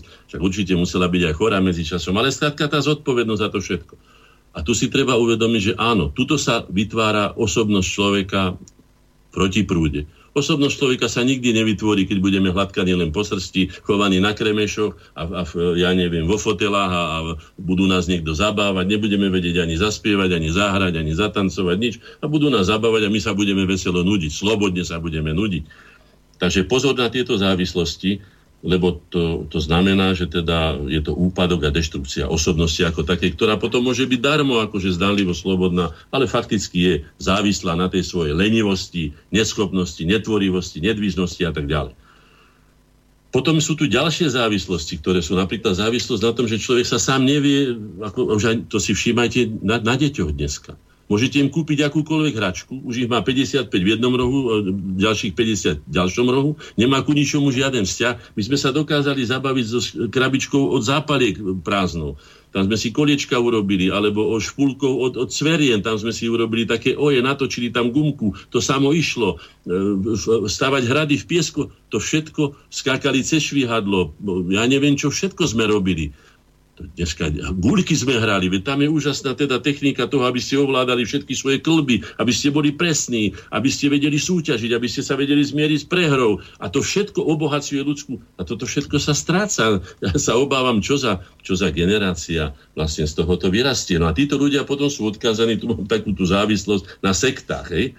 To sú nezrelé osobnosti, ktoré hľadajú istoty v niečom inom, v iných. Nehľadajú v sebe, nesnažia sa seba urobiť niekým, niečím, niečo dosiahnuť, ale utekajú do nejakého náručia, kde to obyčajne tí gurovia, musím to tak povedať, ako to teda mnoho razy prebehne aj tlačov, zneužijú už, nechcem povedať, že len fyzicky, ale aj psychicky, na závislosť, zase len čakajú, čo ten povie a ako to bude a čo si máme myslieť. No, potom sú moderné závislosti, nakupovanie, internet, gamblerstvo. No, nakupovanie, prosím vás, to propagujú, že šialené, ja neviem, na, nakupčičky, či ako by som to nazval, nakupovačky, hej, ktoré chodia, majú plné skrine somarín, 10 toro Texasiek, 20 toro, ja neviem čoho, všetkého, 50 pánok sú chore. To sú všetko závislosti, ktoré zbavujú. A toto je podporované, lebo ten človek sa dostane aj do inej závislosti, pretože nemá toľko peňazí, tak si požičiava, ide z požičky do požičky, potom tam medzi tým ako toto a tak. No, dôsledky sú katastrofálne. Je to nielen náraz dlhov, až finančný krach. Ale závislosti sa podpisuje aj na psychike človeka v podobe depresí a nakoniec aj izolácie. Ten človek je zahnaný do, sám sa zaženie, by som povedal, do kúta, tam sa zamaluje ako ten zlý maliar, ktorý začne malovať, takže sa zamaluje v kúte a potom sa nemá ako dostať cez dvere, to je také, také smiešnosti. Hej. Sú tu určité zákonitosti, ktoré aj hovoria o tom, že o čo ľahšie sa cítime, teraz narážam na tie závislosti, povedzme alkoholové, alebo drogové, alebo ja neviem, aké sú všelijaké, o to ľahšie sme sa stali korisťou. Tých, čo zneužijú naše slabosti a mnohí na ne len čakajú. A to je miesto pre tých, ako ich ja nazývam, iluzionistov, tých, čo, tých vytváračov klamných vidín, falošných vnemov, neskutočného zdania, ilúzií, hej, a manipulátorov.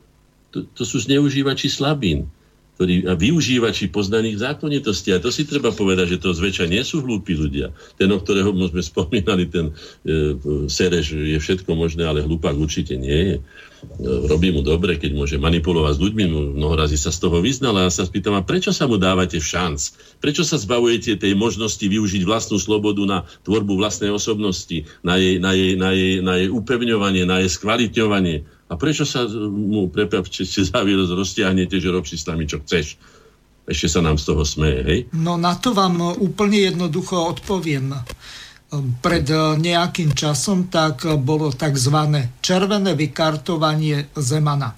Čiže každý hmm. jeden, kto sa dal najať, tak dostal tisícku a keď doniesol naspäť tú červenú kartu, alebo e, nejaký leták, e, ktorý bol v podstate nejakým krycím heslom, tak dostal tisícku na ruku.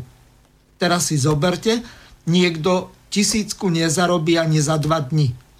A takto to má za jednu hodinu demonstrovania. Viete, a toto je to, že ľudia sa veľmi lacno dajú kúpiť a pritom prídu o tie základné hodnoty, ako je sloboda. Ako ktorý, viete, aj to si treba povedať. Ja mnoho razy, však teda sme tiež takí, akí sme, že nemáme ani na papier, ani na tonery, koľko razy a kade, čo sa udeje, ani na zaplatenie telefónov, ale ja som to povedal a dodržujem to a každý, kto ma pozná, vie, že je to tak. Som povedal, že tie peniaze nikto na svete nenatlačil, aby mňa donútila akákoľvek núdza, aby som ja svoje ideály, teda nie ilúzie, ale ideály, hej, zapredal za akúkoľvek sumu, za akúkoľvek vidinu, ja neviem, akého života, ja neviem, na akom ostrove, ja neviem, neviem si to predstaviť, neviem si nič také predstaviť, hoci ako výtvarník mám fantáziu bohatú, ale určite nič také neexistuje. Takže pozor na charakter človeka, aby sme si uvedomili, že my sa nehrajme, že len môže za to pán Serež alebo iní takíto manipulátori, ale na vine sú tí ľudia, ktorí sa takýmto spôsobom skutočne ako lacné, no viete čo myslím, prostitútky predajú Veď si uvedomte, aká dôstojnosť, aká sloboda nakoniec aj u tých, čo sa predávajú, tí, tí hokejisti a fotbalisti za milióny, ešte sa tešia, vycierajú sa na prvých stránkach, teraz si kúpili toho toho zježeného, ako sa volá toho fotbalistu, bože. Nášho Hamšíka, myslíte? Hamšíka si Číňania kúpi. A je mu jedno, či tam bude so ženou, alebo nebude. Nakoniec myslím, že má už dosť peňazí na to, aby mohol do smrti dožiť život, aký by si skutočne predstavoval, ak má tú ženu rád, alebo tie deti, tak im to teraz bude venovať, lebo ani on nevie, či zajtra alebo pozajtra ho čo nezdrapí a či ešte požije 5 rokov, 10 alebo koľko. Takže to, ale je peniaze, no tak potom ja čo ja mám? Pre mňa to nie je vzor. Prepačte, môže kopať lobdu ako chce. Pre mňa to nie je vzor človeka, ktorý by mal charakter, ktorý by bol hodný nasledovania aj pre tú mladú generáciu, lebo je veľmi, veľmi populárny, to zase je dobrá vec, ale Neznamená, že keď je niekto dobrý spevák, alebo dobrý herec, alebo dobrý fotbalista, že je aj vzorom ostatných vlastností, ktoré by boli potrebné na vybudovanie skutočne kvalitnej všestranne rozvinutej osobnosti. Poďme k tým manipulátorom, hej ak sa im množí, umožnia sebarealizácia, na ktorú oni sami nestačia týmto ľuďom alebo rôznym. Lebo som hľadal, hľadal že kde vlastne naberajú tých ľudí, hej? že majú také, že keď im povedia, tak idú akože za Kuciaka celé námestie, ale pritom to vôbec nie je o Kuciakovi, je to povalení vlády. Hej? To je o niečom inom. Čiže sú zneužití. Kde ich naberú? Podľa mňa sú tu dve taktiky. Jedna je parazitovanie na výnimočných, to je tých, čo som povedal, na Hamšíkovi, povedzme, ja neviem, na nejakom veľkom spevákovi, lebo na, na ja neviem, na kom, huslistovi, Karvajovi treba, hej. To je, hej, že ponúknu im. Spomínate si zo starého zákona, keď sa hovorilo, že Kristus sa modlil, tuším, na hore Olivecké, lebo kde a prišiel za ním ten diabol a hovorí mu, že ukázal mu ten Jeruzalém a toto všetko ti bude patriť, ak sa mi budeš kláňať. No, tam je príklad toho, že teda tomu nepodľahol. A potom je druhá taktika, a to už je zneužívanie tých podpriemerných, tých, ako by som povedal, nedovyvinutých, tých, tých slabingerov. Čiže buď teda tých, tie výnimočné talenty, ináč si uvedomte, že tie súťaže USA má talent, United Kingdom má talent, ja neviem, Nemecko má talent, Slovensko má. Tam prídu takíto impresáriovia s balíkom peňazí a majú tam hotové e, tieto, ktoré piplali rodiči alebo niekto celé 10 ročia alebo koľko. A potom oni to tam majú hotové, kúpe a zabezpečia im to v Las Vegas. Tam sa naučia šňupať, tam ja neviem, čo všetko sa udeje obyčajne a tak ďalej a tak ďalej. No alebo robia olimpiády, chemickú, fyzikálnu, hen takú. Tam sa zíde tá, by som povedal, elita tej odbornosti. No oni si vyberú a hotovo. Majú peniaze, zaplatia. V tomto prípade sú skutočne peniaze zneužívané na, na by som to povedal, nekalé ciele, že deštrujú tú osobnosť, pretože používajú ho na, na svoje osobné ciele, na svoje osob, používajú ho ako tovar, by som to nazval. Čo je podľa môjho názoru pre človeka vrcholne ponižujúce. Aby som sa nikdy do tejto pozície nikdy nemohol dať. Hej. Obmedzovanie slobody zažívame aj my v denodene, napríklad tzv. zástrčkový zákon, keby som preskočil do na- našich pomerov. Musíme platiť, aj tí, čo nemajú televízor, musia platiť, lebo skladka, sú podozrievaní, že ho majú niekde schovaný, ja neviem, špajze, že ho pozerajú. Mm, takto, toto by bolo dobre vysvetliť ten tzv. Maďarovičov zákon zástrčkový alebo od elektromera, tak e, ten bol zavedený z toho dôvodu, že e, už nie je potrebné mať niekde e, na streche alebo hodzaj na povale anténu ukrytú. Dnes môže ten televízor de facto ani nie televízor, ale ten televízny program alebo rozhlasový program sledovať akýmkoľvek spôsobom. Na mobile, na tablete, na nejakom notebooku alebo akýmkoľvek e, spôsobom. Čiže oni akože preventívne prešli k tomu, že každý je viny. Čiže prezumcia viny, viny je zavedená v tom Maďarovičovom zákone, zástrčkovom, alebo akokoľvek ho nazveme. Viete, a toto je ten uh, celý problém. Ale ten problém je ešte rozsiahlejší. Veď si len uvedomte, že moja mama, keď sa vrátila v 90. roku, už je to koľko? Už je to 28 či 9 rokov, bola prvý raz za mojim bratom, ktorý žije v Kanade a vrátila sa a povedala mi vec nevýdanú, počúvaj, veď my sme tam pozerali s otcom e, filmy a do toho filmu aj 5-6 razy bola reklama. Hovorím, čo si, to není možné, ak je to. No a teraz to máme doma. To máme, najmä keď tam vždy žena pozera nejakú detektívku, tak vždy, keď čo si sa ide diať, tak oj, a teraz 5 minút, ale aj 10, dokonca aj viacej minút, to znamená, že vám úplne, to je úplná surové zbavovanie slobody človeka, za to, čo si zaplatil peniaze, aby mu noc. Čiže vnúcovanie, doslova by som povedal, zbavovanie človeka slobody a práva na slobodu, aby si mohol vypozerať ten film, ktorý si vybral, alebo niečo také. Hej? No, ale poďme ešte k tej vážnej veci, aby som nezabudol na to. Tuto sa mi dnes dostal, dostal, dostal taký, taká mailová správa, dôveryhodná, kde sa hovorí o Euro Gent 4, súkromná armáda mocenských elít. A hovorí sa tu o tom, že je armáda rýchleho nasazení, je to v češtine, budem to čítať po česky, e, e, ktorá má potlačiť povstanie v krízových oblastiach. Táto jednotka má všechny právomoci učiniť a zrealizovať, co bude chtít. Dobre, počujete. Zabíjenie ľudí je stanoveno zákonem. Eurogent Ford je teda armáda, ktorá nemusí žiadne európske zemi e, podrobovať sa jejimi právnymi predpisy v tej zeme. To znamená, že úplne autonómne. No, ja si len spomeniem na, na, na to, čo sa už udialo na tom Majdane. Hej? Alebo aj inde, tak musíme rátať s tým, že na akomkoľvek verejnom zhromaždení už budeme mať takýchto ľudí prezlečených do nášho bežného odevu, povedzme, ja neviem, na Slovensku a budú to úplne cudzí ľudia, ktorí majú svoje úlohy, povedzme, ja neviem, niekoho tam zastreliť, alebo zašlapiť, alebo spôsobiť zmetok, alebo neviem čo. Táto špeciálna jednotka má niekoľko tisíc mužov a má byť nasazovaná proti povstaním zemí Európskej únie mimo rozhodovací, mimo rozhodovací, čo? Právomoci príslušných vlád týchto zemí. Ja vám hovorím, že to je normálne expedičný zbor, aký sa kedysi posielal do kolóny, kde urobili poriadok s tými neborákmi, ktorí mali len oštepy a šípy, tak toto je chystané tu na nás. Tu je napísané, má pokryť všechny možné typy krizového řízení. Má převziť úkoly tajné služby nahradiť a, nebo posíliť místní policii, ale aj nahradiť už to, len si predstavte, môže nařídiť a prosadiť akékoľvek opatrení nezbytné k plnení svého mandátu. Svého mandátu to znamená, že mandátu určeného samým sebou alebo tými ľuďmi, ktorí ich krmia. To sú ako, ako by som to nazval, besní psi, ktorých po, poštvete na niekoho, otvoríte bránku a tí ľudia budú robiť, čo chce. Je tu dokonca patrí sem konfiskácie domu a majetku, začení a odnetí svobody nařízení zákazu vycházení, stane právo, zákaz demonstrací a zabíjení občanů EU. Tri výkričníky sú tu. No, upozorňujem, nájdete si to pod Eurogen 4, ďalej nebudem s tým uh, nechcem povedať, že strašiť, ale potreboval som to, to dať e, teda na vedomie, lebo ja som niečo takéto už dávno tušil, už som to aj hovoril napríklad v prípade tej neslávne známej cudzineckej, čiže pre mňa zločineckej légie, ktorú sa pišní Francúzsko, zem sladká Francie a kultúrna neviem čo všetko a napriek tomu si takéto zvery vychovajú, ktoré sú není na nič iné, len aby zabíjali ľudí, na ktorých ukážu bez toho, aký majú ku ním vzťah. A teraz sa dostaneme k tomu, už sme na 16 minútach, tu sledujem to, aké sú hranice našej slobody.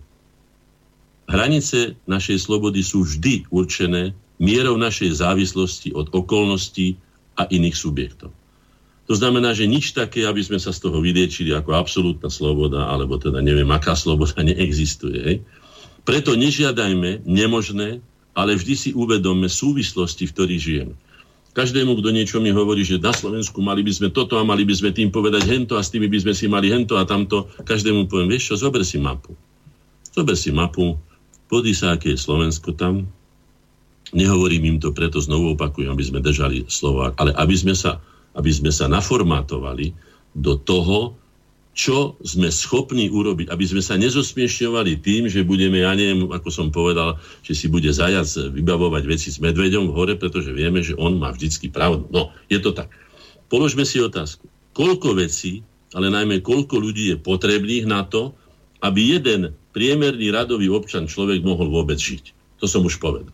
Ale opakujem to ešte, nikto sa toho nechcel chytiť, bola by to aj dobrá relácia, keby ste dali dohromady sociológov, ja neviem, do, štatistikov a neviem čo všetko, ale aj mladých ľudí sa si uvedomte, že to je úplný blav, celý liberalizmus a celý individualizmus. Sme doslova odkázaní na roje ľudí, na tisícky ľudí. Správna, čiže pravdivá odpoveď nás uvedie do reality a takmer presne určí aj hranice našej slobody.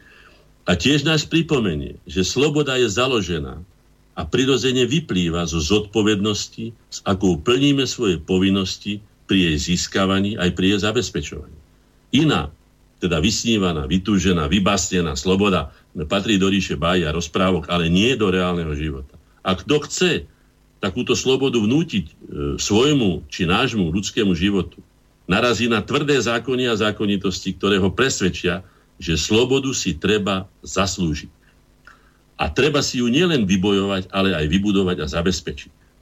Opakujeme mnohé veci preto, aby sme si uvedomili, s akým, akou vážnou vecou e, za, e, sa zaoberáme, alebo ako nadobúdame k nej teda určitý taký plnohodnotný vzťah, aby sme si uvedomili, čo všetko sa z nej dá dosiahnuť a čo všetko sa s ňou dá aj pokaziť. Z toho jednoznačne vyplýva, že sloboda je nielen jednou z najvzácnejších hodnot, ale aj hodnot najvýznamnejších, pre ľudský dôstojný život najpotrebnejších a aj najdrahších. To najdrahších zvýrazní, lebo sme hovorili o peniazoch a tak ďalej. Najčastejšie sa platí tou najťažšou, aj najnamáhavejšou a najzodpovednejšou ľudskou prácou a spravidla aj tým najdrahším ľudským životom. A predsa je toho hodná, lebo celé dejiny ľudstva sú vlastne o boji za slobodu. A dostávam sa k našim slovenským dejinám, pretože to je podstata toho, lebo my tu určite nebudeme riešiť celosvetové problémy, hoci sa na nich určite radi budeme podielať, ale uvedomme si to, čo som už povedal, pri všetkej skromnosti, ale aj hrdosti a rozumnosti, aká je naša kapacita a tiež si uvedomme seba kriticky, či máme my všetko v poriadku, aby sme mohli byť napríklad tým, že prídeme na Svetové fórum a povieme, my by sme to riešili takto. A povieme možno, že aj rozumné veci a teraz sa niekto postaví a hovorí, počúvajte, a prečo máte teda, keď vy ste takí múdri, prečo máte doma taký neporiadok? Choďte sa pozrieť do vašeho hlavného mesta Bratislavy. Jedno zábradlie nie je natreté naposledy možno pred 20-30 rokmi, neviem kedy. Podíte sa na vaše kandelábe, na vaše ulice.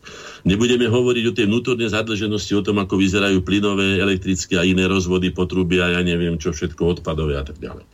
Máte roboty ako na kostole. Je to váš štát. Konečne ste si vy ako jediný, áno, nech sa páči, podáme vám ruku, to si treba blahoželať, jediný národ, Európe, ktorí si po vyše tisícich rokoch už zabudli na to Normandiania, už zabudli na to Burgundiania, už zabudli na to, neviem, aké veľké národy tu boli, už mali, mali chuť na dominanciu vo Francúzsku, mohlo sa to volať Burgundsko, lebo nejak inak, hej, ako sa volá Bretaň, Británia, Veľká Británia. A vy ste prežili, ako ste sa, ste cieľa vedomí, musí, musí, musí vo vás byť niečo. No tak to využite, ale nechoďte nám dávať rady, ako by sme mali my v New Yorku žiť, alebo ja neviem, v Tokiu, ale láskavo si to urobte doma. To je veľmi dôležité si toto uvedomiť. Čiže pri všetkej úcte, ale aj skromnosti, ale aj, aj rozumnosti a uvážlivosti.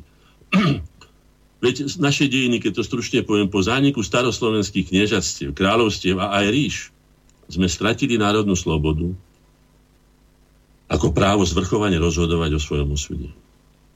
Rozhodovali o nás druhý, cudzí, e, samozrejme na svoj prospech a na náš úkor, boli sme iba, ak niekedy s tými spolu, mohli sme spolu rozhodovať. Hej? No ale spolu rozhodovať väčšinou tam, kde, sa, kde bolo treba, aby vykrvácal nejaký pluk, alebo niekto sa tam obetoval do dôsledku, tak tam sme boli naraz dobrí. Hej? Aj nás pohľadkali. No. A stali sme sa objektom cudzích záujmov. Objektom. Už to je ponižujúce, čo som dneska hovoril, keď sa človek stáva tovarom, je to veľmi zlé. Či to príjmu športovci alebo umelci, to ale no nechajme to na nich. Našim hlavným určením pod cudzou nadvládou bolo plnenie povinností, ktoré nám cudzí vnútili. Hm? Život tých, ktorí sa nechceli poddať cudzej zvôli, sa odohrával medzi Derešom, väznicou Šibenicou, či poprav, či popraviskom. Toto sú naše dejiny. Celé naše dejiny sme však využili každú, aj tú najmenšiu príležitosť obnoviť svoju národnú slobodu, aby sme mohli, mali právo rozhodovať o sebe v čo najväčšej miere. Isté, že nie celkom slobodne, to sme si už povedali, na to zabudneme, ale v čo najväčšej miere. Veď je predsa rozdiel aj pri uzubára, že či vás to bolí tak, že z toho šediviete od bolesti, alebo či vás to trošku boli, nie? No, tak je to zrejme aj so slobodou. Tak sme úplne neslobodní, sme boli roky a teraz sme o niečo slobodnejší a už sme sa žiť ešte slobodnejšie. Vnútorne zintegrujme tú slobodu s ďalšími vlastnosťami, ktoré máme. Budujme svoju osobnosť, aj osobnú, aj národnú, aby sme sa stali niekým, ako sú niektoré národy, keď niekto povie, no tak Švajčiari povedali, lebo ja neviem, Švédi, lebo Dáni, lebo ja už neviem čo, tí, alebo Holandiania, hej, že to má nejakú váhu z istých dôvodov.